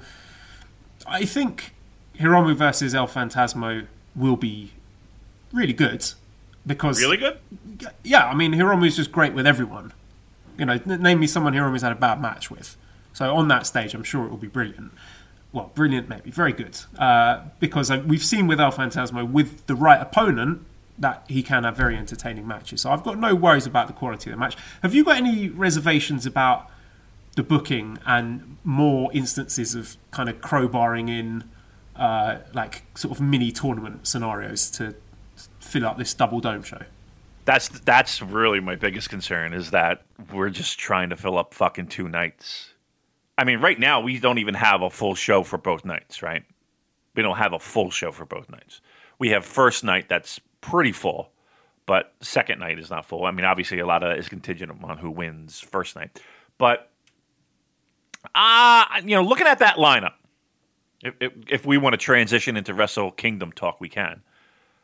Uh, boy, show me the sexy, show me the sexy match that everyone's hyped for. Could we come on to that? I do have that. Yes, we in can. Our list of things we'll come up to, if you don't mind. Absolutely. Absolutely. One other thing I wanted to bring up from Super J Cup was uh, we saw Ren Narita um, making his, I say, comeback. I mean, I don't know if he's been having untelevised matches. I would assume so. Uh, but I was impressed by the other uh, young lion from the LA Dojo, Kevin Knight, who I thought looked really exciting there. So I'll be watching him very closely. Uh, did anyone else from this show impress you, either from the tournament or the, the tag matches? Uh, Ren Narita, obviously, uh, obviously, Kevin Knight. When I first heard the name, that reminded me of uh, an old uh, East Coast indie wrestler. We wrestled many times, Kevin Knight. Uh, I was like, it can't possibly be the same one. Um, ACH, I liked. Chris Bey, I thought was really good. Um, you know who's been pretty decent every time I've turned on Strong, which, I, again, admittedly, not often. Fred Rosser. I thought he looked really good. And I think he's I think he's kind of fit in more and more the more times I've seen him. Um, to me, he, he felt very out of place in the beginning. But I think he's kind of found a nice little groove. I could see New Japan using him and bringing him in. Uh, Lio Rush, I, I, I mean, look, I think when everybody saw that first round matchup, they were they were, oh, why, why, and, you know, things happened the way everyone thought they were going to happen. Uh, yeah, I mean, ACH was fine. The ACH uh, TJP match was it was a first round match, right? Hey, I don't know. It was okay, fine. Uh, That's it. Everything was just fine. There's nothing that you're gonna. Oh, you've got to watch this match. My favorite No. match was uh, El Phantasmo against Lio Rush, and yeah. Yeah. everything else. I would say you don't go out of your way to watch it. Unfortunately, it's there. I mean, it's it's there. I, I what do you want me to do? You know what I mean? They were they were put in a tough spot. It, that's a hard spot. Um, it, it nothing is terrible. Nothing is great. Okay, well, speaking of stuff that is just there, we've got the Road to the Tokyo Dome shows announced. One of them took place today, but there's only going to be three of them televised. Those are from Korakuen. Uh, We've got some notable stuff here. Tiger Mask making his comeback from diverticulitis, which is great to see. Uh, Togi Makabe's back as well, as I said before, Kanemaru's back. The third match on the December 23rd show is Toru Yano with his final KOPW 2020 defense against Fale. I believe that's going to be a body slam match, but that's not Great. confirmed yet. But aside from that, just a lot of six man matches. Uh, Mikey CC says, How many stars will Grapple give the Togo JY Evil team?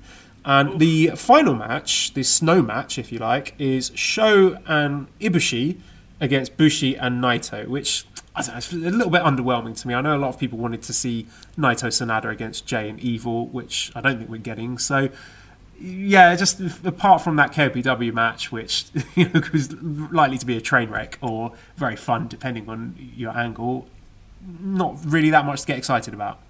Well, let's let me ask you this then. It's it's Naito and Bushi against Ibushi and Sho. You said Correct. Who who's getting the snow? You'd think Ibushi. I, I would think Ibushi pinning Bushi. Yeah. Okay. Or she could be Sho pinning Bushi, I suppose, but Somebody's pinning Bushi, right? yeah. So Ibushi gets snow again. Did he get it last year? I can't even remember who got it last year. It was a, a match that we wanted Liger to win, but he didn't. Right. I think so, right? I remember him in there with Kenny the one year, right? Was it was it maybe it was was it no, it couldn't have been Tana. Was it Okada? I don't know. I had to look back. God, our memories suck. But yes, Ibushi gets the snow, I think, right? I think that's uh I mean Bushi's the fucking he's the, he's a giveaway in this one, right? Yeah, I think so. I think we'll uh I think we'll see Ibushi with the snow. All right. That's always a good that's always a good fun show though. right, I found show it. I found it. So last year, the main event was Rocky Romero, Yoshihashi, and Okada defeating Liger, Tanahashi, and Ibushi. So it was Okada who got the winning pinfall. Okada got the got the snow. Okay. It's always important. It's an important thing. Who gets the snow? Kind of like a title, isn't it? It kind of is. And then what do we got? A body slam challenge match? Yeah, Oh, that's that's what fuck. Farley said. I mean, this KOPW thing, we said when it was out, like most likely just going to end up fizzling out, quietly swept under the carpet. It's apparently this is one of the few things that the Japanese fan base really uh, vocally rejected. They were dead against this. Apparently, a lot of emails and, and letters written in that they were just not into this at all. So it's just been quietly downgraded from Okada's big idea to Yano's comedy tour. Have you got any thoughts or, or yeah, what what's, what are your feelings on KOPW 2020? Do you think we even see it back next year? I don't- Or do you think no. this is the last we're going to hear of it? I think this is the last we hear of it. I I I, I pray. I mean, there the, the let's this I'll give you the positive argument. It gives people something to do. Okay. And the records Right. will show that El Desperado defeated Satoshi Kojima in the qualifying match. That's true. That is that's true. I mean, ugh, it's something that look from the jump. We all we're all scratching our head of what the fuck is this? We don't need another title. It's the last thing we need, uh, and it's just nonsense. And I can't imagine. And and here's the thing. I think New Japan. I don't think. New Japan knows it's okay. This, this shit the bed, uh, and I think it'll be swept under the carpet. And I don't. I I, I think I think by mid twenty one. I'll go so far as to say, let's put it this way: we won't hear about it on the dome. It will not be a thing on the dome next year. I would be shocked if we are talking about this fucking horseshit at the dome next year. Okay, so we did get some Wrestle Kingdom 50 match announcements. For January 4th, we've got Hiromu versus ELP. We've got Dangerous Tekkers against Guerrillas of Destiny for the tag titles. We have Hiroshi Tanahashi versus the Great O-Khan. Kazuchika Okada versus Will Ospreay and Naito versus Ibushi. Those last two were announced before, but now we've got five official matches so far for January 4th. Let's talk about this Tanahashi Great O-Khan match um, because Andrew says with Great O-Khan getting a Wrestle Kingdom match against Tanahashi, what grade would you give O-Khan's return from excursion so far? This seems like a really divisive one because when the match was announced on Twitter, a lot of people who, uh, uh you know, admittedly these are not diehard New Japan fans, were quite derisory about the match, thinking, "Oh, you know, who's Tanahashi pissed off? Poor Tanahashi. Why is he working with this idiot. You know, look at all the great matches he's had before. But I'm excited about this match. I think O-Khan has done really well since he's come back. He's gradually uh, sort of finding his feet. He's incorporating new moves, new interesting moves into his arsenal, and he just looks more confident. Like the promo, he, it looks to me like he is the spokesperson for the Empire Group now, which I think is definitely the right move because I think he is the strongest promo out of all of them. And the way he he was cutting a really uh, aggressive, confident promo without a microphone on that final show, which I thought was very impressive. I'm excited by this, Damon, and I think, you know, this is not a match that Hiroshi Tanahashi has been forced into against his will. This is an opponent that, uh, you know, at the very least has been greenlit by Tanahashi, but I suspect has been handpicked by Tanahashi. Um, you know, I, I think when you're looking at uh, laying out your Wrestle Kingdom cards, the first thing you start with, I guess, is the title match. And then I would say if Okada and Tanahashi are not in that title match, those singles matches with those two top guys will be the next ones that you pencil in there. So I suspect that O-Khan has been handpicked as Tanahashi's opponent from early on. And I think this is a sign that the company are very high on O-Khan, that he is going to be a player moving forwards. You know, a lot of people were, were doubtful about Tanahashi working with the, the newly returned Switchblade Jay White back at Wrestle Kingdom 12. The match wasn't any kind of classic, but it was a, a, a good match and also an indicator of what the company thought of Jay White, who of course went on to become an IWGP Heavyweight Champion. So I'm really looking forward to this match. So what did you think about uh, O-Khan since his return and, and your thoughts on him facing Tanahashi at the Dome? Um, I mean, again, I I think you're spot on when when you talk about Tanahashi um, being a guy that can kind of pick and choose where he wants to go when it comes to Wrestle Kingdom. He's gonna, you know, he's has a, a I'm sure a very vocal voice in who he wrestles. Uh, I'm not going to go so far as to say he was handpicked by Hiroshi Tanahashi, but trust me, I'm sure he had a, a, a big say in. He didn't just show up for a meeting and be like, okay, and shrug his shoulders and shuffle his feet out the fucking door. And you're right.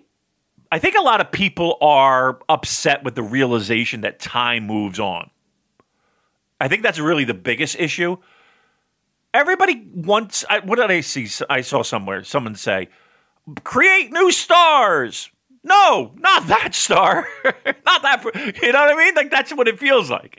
Um, it's the, look. The, the company has to build new stars, and the the the way you build new stars is you have them wrestle either stars that might be declining, or have them surprise people and beat a top guy who's who's at the top. Um, this is a big match. This is the big biggest match in this guy's career. Who else are you going to put in the ring with him? You know, Tanahashi, maybe the greatest pro wrestler of our lifetime. Everyone. Uh, yeah, and his 2020 has been him selflessly putting over opponent after opponent after opponent, yeah. and yeah. having excellent matches in the process. He hasn't been out there shitting the bed, you know, hobbling around. He, whilst the story is him declining, he is still one of the, I think, the best bell to bell wrestlers in the company, and he's proven that this year, even though he is losing all the time, and it just shows how unselfish he is. And you know, this is just this is not a case of oh well, every, we've booked matches for everyone else. Who's left for Tanahashi? Oh, sticking with Great-O-Khan. Uh, uh that's you know that's not how Not this is playing yeah. out. They have picked an opponent for him who is gonna uh, get him over, and just shows you you need to pay attention to this guy because he's going to be a big part of New Japan's future. and never, never bet against Hiroshi Tanahashi at the Tokyo Dome. I'll put a fucking used tissue in the ring, and I'll guarantee you I'll have a fucking match with Hiro- Hiroshi Tanahashi. You know and I, I would also say with the Switchblade comparisons, I think O-Khan is more comfortable and more confident with the gimmick he's working now than Jay White was doing the Switchblade stuff back at Wrestle Kingdom 12. Right. Right. Now, I think the match could be fine. Uh, Better, better than fine. I think the match would be very good. Um, look, is it weird to see Great O-Khan in a pretty prominent match in the Tokyo Dome? Of course, yes. I mean, you know, you see the guy walking out at Rev Pro, and you're like, "Wow, okay, this is this is this is excursion." Yeah, and imagine that being told that on his comeback, he would be wrestling a singles match against Hiroshi fucking Tanahashi. I'm excited, Damon. I'm really looking forward to this match. Yes, yeah. I mean, it's I mean, it's going to be. I, to me, it might be. If you look at that entire card, I mean, look, I think everybody's kind of penciled in Okada and Ospreay as being the match that's going to fucking blow the roof off, right? Hopefully, and Naito and Ibushi, even though it does feel like we've seen it a trillion times, it will be great that Tanahashi O-Khan match, I'm telling you flat out, I have more. I, I like to me that's maybe the most interesting match. Like, I, like I, I will be watching that match because I just find it to be a interesting spot for New Japan Pro Wrestling and Hiroshi Tanahashi and Great O-Khan. I think it's I think it's an important piece of New Japan Pro Wrestling history of that what we'll be seeing at the Tokyo Dome. Again, Tanahashi at the Tokyo Dome. If you if you fucking hand waving that, you're mistaken. If you're hand waving O-Khan, who again, it's jarring. I get it. Trust me, I know it. I kind of feel that way. Jarring can be good. Give it a shot because I think we'll be. I think you'll be pleasantly surprised. January 5th, we have the winner of Hiromu El Phantasmo against Ishimori for the junior title. We've got Shingo versus Jeff Cobb for the Never title. So Sentient Amanita says, Are you guys nervous about Cobb winning the Never title? It was the most interesting belt precisely because Shingo could have the Despy or Sho matches, and I think they'd use Cobb winning it to elevate him and make it just another big boy belt. I. I I think he wins. Shingo has done enough with that belt where I think Jeff Cobb winning it would be a real feather in the cap of Jeff Cobb. And I think it's them rewarding him for, well, we haven't had that confirmed yet, but it's it seems likely that he signed a, a deal with New Japan. And I think it's a good move. I'm excited for the match, and I think Cobb winning that belt, and maybe he is going to have big boy matches, but I think his G1 climax showed that there is more to Jeff Cobb's game than we thought based on last year's G1. I think he had a really uh, decent, uh, diverse array of matches in this year's G1 climax. So I saw enough in the G1 to make me think that Jeff Cobb, as never open weight champion once again, I mean, obviously he, he won it before, but that it would be a success. Yeah, I think the match would be great. I really do.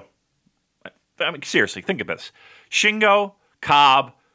You're going to get your fucking beefy never uh, open weight championship match at the Tokyo Dome. I, I think they're going to be fucking. I think they're going to be ready. I think they're going to be looking, looking to have some fun. I'm not. I'm not concerned about that at all. What I am a little bit concerned with is you look at that first night, right, and then you move to night two. I mean, I'm sure there'll be some. Well, let me ask you this: There's no Will Ospreay on night two yet. There's no Okada on night two. There's no Tanahashi on night two. Um, feels like there's a lot of people. I mean, you figure Ibushi's not on night two yet. Um, seems like we got a lot of lot of big names that aren't on night two here, Joel.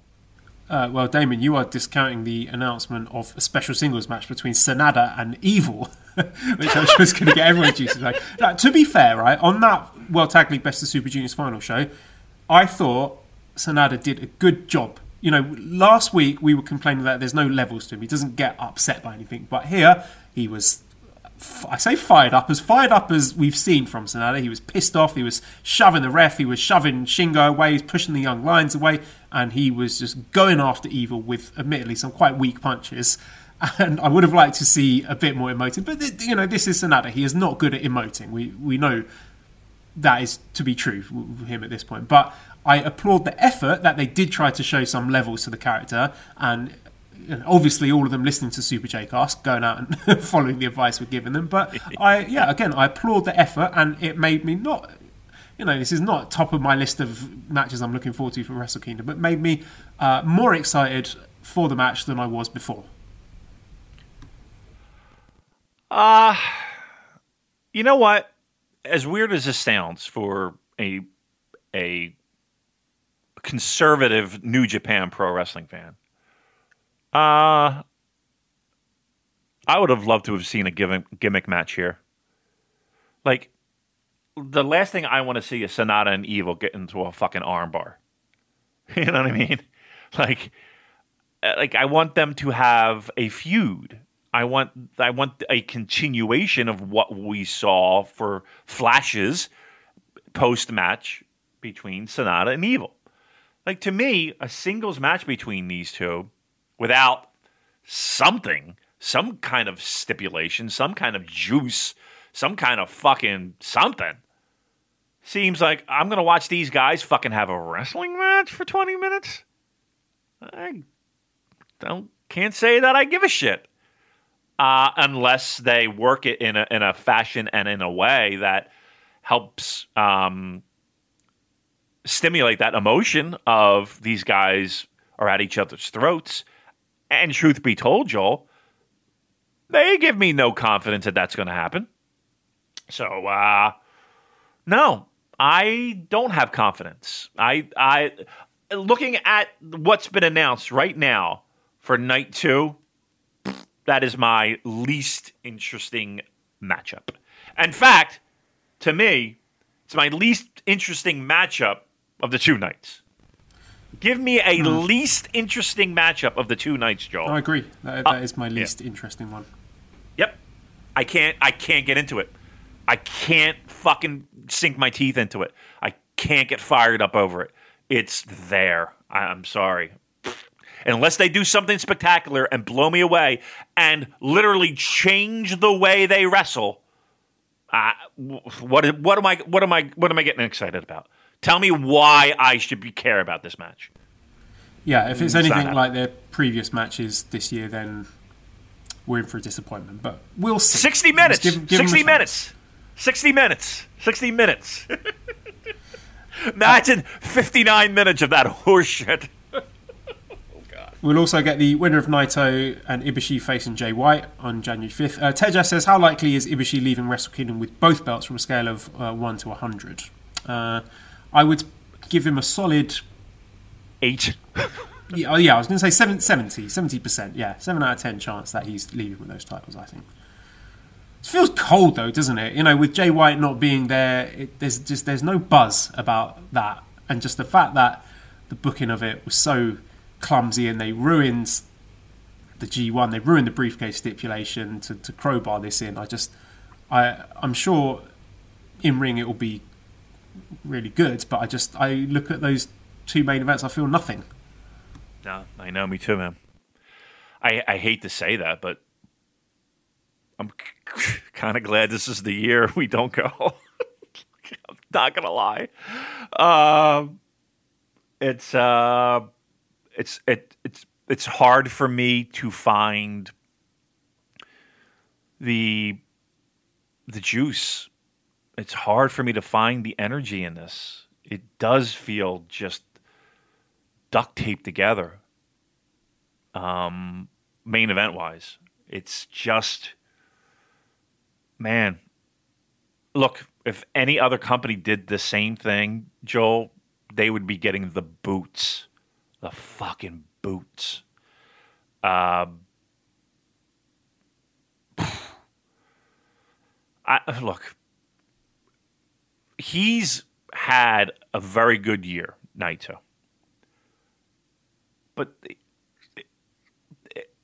at every turn, while this guy holds the title, there's always some fucking thing that, like, like would they do this to fucking Okada or Tanahashi or this idea of double belt again? Would they do that to them? I can't imagine that ever happening. And again, the loss to like as much people can like it, people can, but it was weird. The loss to evil. Um, I don't know, man. I just find it somewhat comical at this point what they put Naito through. No, David, he's going to break the record for having the most uh, single defense reigns of the IWGP Heavyweight Title. That'll be if he loses to Ibushi on night one, then that will be three heavyweight title reigns where he's only defended it once. Right. Do you think he's losing to Ibushi? No. Do you? Yeah, I do think he's losing. I think actually really? the most interesting thing they could do would be have Naito retain and come out January fifth still as the champion. I think yeah. that would actually be exciting and interesting. Um, but I don't think that is the likely outcome here. Really, you're going with Ibushi? Yeah. And then Ibushi Jay White as the main event. Yeah, and I guess the story would be that Ibushi is so banged up from the Naito match where they tried to kill each other that he's um, ripe pickings for Jay White to exploit, but you know somehow and Jay, overcomes it. I mean, Ibushi ate a lot of shit before, didn't he? You know, he lost both his matches at the Double Dome, so I think it's yeah, it's time for him to win it. Although I, you know, is that going to feel?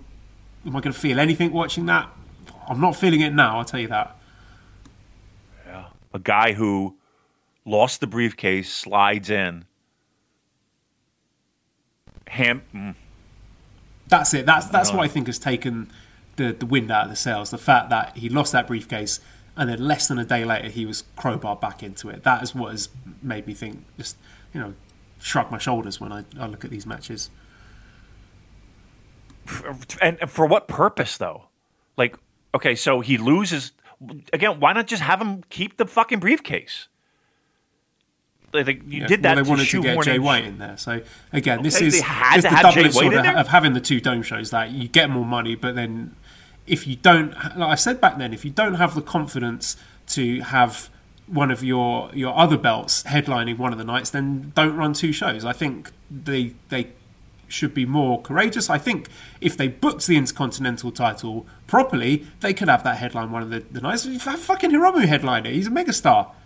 I think there right. would be no problem with him defending the junior heavyweight title on January 4th and then having IWGP heavyweight on January 5th. But if we're going to have this convoluted bullshit every year where um, you're crowbarring in a load of guys, so it, it turns into a double gold dash where, where you have it defended on both nights. Then that renders the G1 winner meaningless, the briefcase meaningless. It just everything becomes meaningless. Do you think that New Japan held back stuff just because they know pandemic crowd, they can only get 25, 20, 25 in the building per night? They and, and to me that's why it feels like they booked two nights. You know what I mean? They booked two nights to to it, and, and I don't know if they got a good deal on the fucking rent at the dome. Uh, who knows? Um, but they booked two nights so that they can get a double gate, right? That's that, that I that's what it feels like to me. It feels like they did two nights at the dome so they can get two gates. Um, because because here's the thing, what else are they going to fucking put at the dome? Usually there's concerts, right? All that week um, all the all the pop bands. There's there's there's something going on at that fucking dome. It feels like that entire week. Um, and I don't know if that's the case. I haven't looked, but you know, it's like okay, twenty thousand a night. That's what it feels like. We need, we want twenty thousand a night, and and they just didn't have enough to to do it. And and and that intercontinental title could have headlined. And I know some people like to shit on the intercontinental fucking title, but that is the exact reason why they had it for a situation that no one could have predicted, mind you. Damon, but mind if, you, if a headline Wrestle Kingdom eight, it, it's already Yeah. done it, but now they don't want to do it anymore. that's what I'm saying. But but that's what it's for. And you had it, and you ruined it. This is, you know, uh, all right. Look, That's why I say get rid of the IC tile because if you're not going to book it properly, then don't use it. If it's just okay, gonna, well, you could say that about two thirds of the fucking titles. Uh, I, you know what? I. I would say in, Trash. in defense of New Japan. Whilst there's a lot of stuff they've done this year that I've disliked, I think they have done a better job in booking a lot of the other mid card titles. I think they've done Shingo's done a tremendous job with the Never title. Dangerous Tekkers have done absolute wonders with the heavyweight tag titles. Junior tag titles always in solid hands with Kanemaru Desperado. Never six man titles. They feel more important than they did with the Yoshi-Hashi Goto Ishii team. US title is awful. That's a complete mess. But I think we've got to give credit where it's due and say that with those other titles that I've mentioned, they've done a better job this year. None of those titles you're going to headline a dome with. Mm-hmm. None of them. True. right? Right. So, as much as it's improved, you're not headline a fucking dome show with any of those. The Intercontinental, at one point, you absolutely could. You absolutely could. And they decided to merge them because we st- I, st- I, st- I still don't get it. I'll be truthful. I mean, look, actually, Like, if- you know, if you had um, Okada versus Ospreay being for the Intercontinental title, that could that could headline January fourth. Certainly could. Why? Well, yes, it could. I mean, here's the thing. They're, they're I mean, they're. It, what's the lineup for four? Is that the main event? No, they haven't announced match order yet, but it's going to be Naito Ibushi. That will be the main event. It's Got to be. It's got to be. Yeah. Okay. So why not Okada Ospreay for the Intercontinental? You know, on night two. I mean, here's the thing. Here's what's headlining. You know, Naito Ibushi night one, night two winner against Jay White. Okay, great. I, I, take take the, the, the double belt nonsense out of the equation. Heavyweight Intercontinental, they could do it. At, at one point in this company's uh, history, they absolutely could do that. And then they put the belt on Jericho, and you didn't see the fucking title for what six months, eight months? It felt like. Okay, that's what happens. And and who's and here's the thing: Does anyone give a shit at this point about the Intercontinental title being a part of this fucking this fucking schmazola? Does anyone? It's about the heavyweight title. Just fucking don't even. I don't even want to see the fucking Intercontinental title. It makes me angry now. It fucking infuriates me now. It's worthless. Who gives a shit? How are they going to get that fucking? Uh, uh, here, here are the options right now, Joel. We're to compl- we're going to treat it like the King of Pro Wrestling title and just fucking ignore it and have it just fucking vaporize into the air. Or two, we got to get the fucking title off of that uh, off of somebody. And how in the fuck is that going to happen? Because what madman is going to be like, "I'll take the Intercontinental title"? What? You beat the world champion. Nah, I like the white title better. Do you? Yeah. I don't know. I'm doing a whole fucking one act play here. All right. I'm done. The only way it would make sense is bring back Shinsuke Nakamura because his connection with that belt, I, I could buy him being like, yeah, that's I want the white belt, but yeah, we're just um Cloud Cuckoo Land now. Uh, okay, well I will say this, Damon, we have uh, on these two cards we've got five guys getting their first Wrestle Kingdom singles match: El Phantasmo, Great O-Khan, Shingo, Cobb, and Evil. What does that tell you? I mean, does, does that suggest that there is an attempt to make new stars and, and elevate people in the company? Yes. Yes. Yeah. I mean, but that's been consistent. I mean, you mentioned Jay White before, even Ospreay to a, to a degree. Um, Yeah, I mean it's it's about creating. They know what they have. They know the roster that they have, um, and they know that five years, eight years, ten years is a lifetime in pro wrestling. And if you're not constantly creating new stars that connect with fans, then you're fucking lost. You're lost. Um, that this is this is what we're seeing, and this is what we've seen for the past couple of years. And they've done a good job of keeping that mid card stocked for these moments. But listen, you know the people that were handpicked for for these kind of things, and a lot of them are young lions. Um, the young lions that you see, you know, a lot of them go on to bigger and better things. This is the the progression of that. Paddy says, "Do you expect a Kenta match on night two? Seem like with him interfering in the World Tag League final, that we're setting up a juice match. Yeah, I mean, expect we'll see that juice match on either night one or night two, but I don't really care for it. Yeah, it does seem anticlimactic. Um, again, it's let's get fucking somebody at a press conference and be like, okay, Moxley, unfortunately, you're stripped of the title. Mail it back, please, and then we fight for a title. Enough with the fucking briefcase." Mark says, three weeks out from Wrestle Kingdom, how disappointed are you there's no match for Suzuki, Ishii, Goto, or Sho, and they'll end up in some meaningless multi man tag at best? Uh, Cactus Max says, wither Ishii and Suzuki for Wrestle Kingdom. Uh, this is just one of those things, Damon. You can't give a singles match for everyone, and someone's going to miss out. And, you know, I don't mind. I, I like Hiroki Goto, I'm a big fan of his he got his singles match last year against Kent. I mean, he usually always gets a singles match. So this is his, t- his this is year to sit out. You know, tough luck. Same with uh. Ishii. Same with Sho. Suzuki, I think that would be a shame if he's got nothing because you don't know how many years he's got left, and he's had a brilliant year, and it's a shame they're not capitalising on that with uh, a singles match because I think he can. He's still more than capable of producing one. So if he ends up with nothing, that will be a shame. But how do you feel about those four guys missing out? uh, sir, you're forgetting about our never six man tag team championships, schmaz, or multiple tags. Uh, enter a gauntlet match and uh, have an easy night of, of, of three minutes of in ring action and back to the locker room.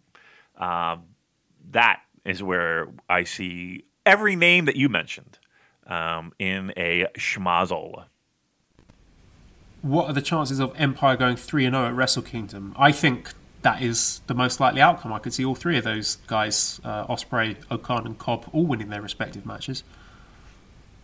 Yeah, I mean, I think the only one that uh, would be somewhat on shaky ground would be Ospreay winning, um, if if we care about that. But yeah, I mean, it wouldn't shock me if they they went three and zero. Oh. Um, I think Cobb's winning never, and um, I think it the the handwriting's on the wall for O-Khan to uh, get a win. Louis says, so the end of the year is here. We went from having no New Japan for a while to its triumphant return. Highs and lows with certain storylines. Cough, Evil versus Naito. Going into Wrestle Kingdom, did you guys feel that excitement from previous years? And Parker says, if you both were actually able to go to Tokyo Dome, would these lineups excite you, or would you be questioning the need to devote two nights of a trip to the shows? I think we covered that. I think we're both in agreement that we, we are not as excited this year. But let me transition that into the next question from Bash. He says, how do you feel about actually not going to the Dome this year with the cards starting to show what's on them? Or will you just miss the camaraderie and the experience more than the matches themselves? For me, it will be a mix of both. And yeah, it's that's what I'm missing out. You know, being able to hang out with our friends that we don't get to see outside of Wrestle Kingdom, um, and you know, hanging out in TGI Fridays and getting to have a bowl of noodles together and have a few Zimas. That's what I'm going to miss. You know, shenanigans at the hub. So that is what I'm sad about missing out, not actually not being able to attend Wrestle Kingdom. Yeah, it's it's outside of Wrestle Kingdom that is, is so much fun and it's a highlight of my year. Um, and seeing everyone and having laughs and busting balls and giving hugs and hanging out with your mates and that's what I'm going to miss. Um, I'm not going to miss the anxiety of flying. That's for sure. I thought about that. Um, but it's that week is so much fun, and I get to see everyone and everyone has a smile on their face and everyone's tired and everyone's exhausted. But know that while Wrestle Kingdom is an awesome thing, and, and you get into the dome and you see the ring, and you're like, "Ah, we're here, this is it. That's not the number one thing. It's it's hanging out with everybody and having fun, and what happens after the show, and the people that you meet, and the new people that you meet. Um, that's what makes Wrestle Kingdom week the greatest week of the year, and I I will dearly miss it, and I, and I will miss seeing so many faces and friends um, that I look forward to every year. We'll be back. I promise you. We all will be back. I promise you. But uh, for right now, we're going to make do. We're going to watch at home. I got the bar. It's being built. We're about more than halfway through. Uh, I already passed out in it. um, christened it, if you will. Um, and that's where I will be. And others will be doing similar things. Uh, but collectively know that our hearts are all together and we'll raise our glass and we'll raise our cans and we'll raise our beer and we'll put them to the sky and know that we're all thinking of each other. So we'll be back. We'll be back. There's a, a toast in a lot of Jewish celebrations where you, you end up saying to next year in Jerusalem. But yeah, let's change that to, to next year in Tokyo, in TGI Fridays. Absolutely. Yep, I've never wanted to be in TGI Fridays more, and that's saying something. So, um, hang in there, everyone. I know it's been a rough year for a lot of people, and I know it's been tough. Um, hang in there. We'll be back. We'll be back. I do have a few more questions. I'll save them for next week because I think next week it might be a, a slower news week. So I'll wrap it up here and say you can go to redcircle.com forward slash shows forward slash super dash j dash cast if you want to give some money to us for the amazing work that we do for you putting on this show. Discord link is in the show notes. Always a good time, good discussions to be had on there. If you were, you, you might have been privy to me and Liam's in-depth discussion about El Desperado and Hiromu Takahashi. So that's the kind of gold that you can enjoy by being on our Discord. You can go to at Cobra Kawaii and prowrestlingtees.com forward slash Super Jcast if you want to get one of our great t-shirts. Massive thanks as always to Editor Dan, who you can find on Twitter at LousyHero219. You can also subscribe to the Voices of Wrestling podcast network for other great shows. Please give us a five snake review and some kind words on iTunes, which helps us move up the charts. Follow us on Twitter at the Super Jcast. Thank you everyone for listening, and goodbye.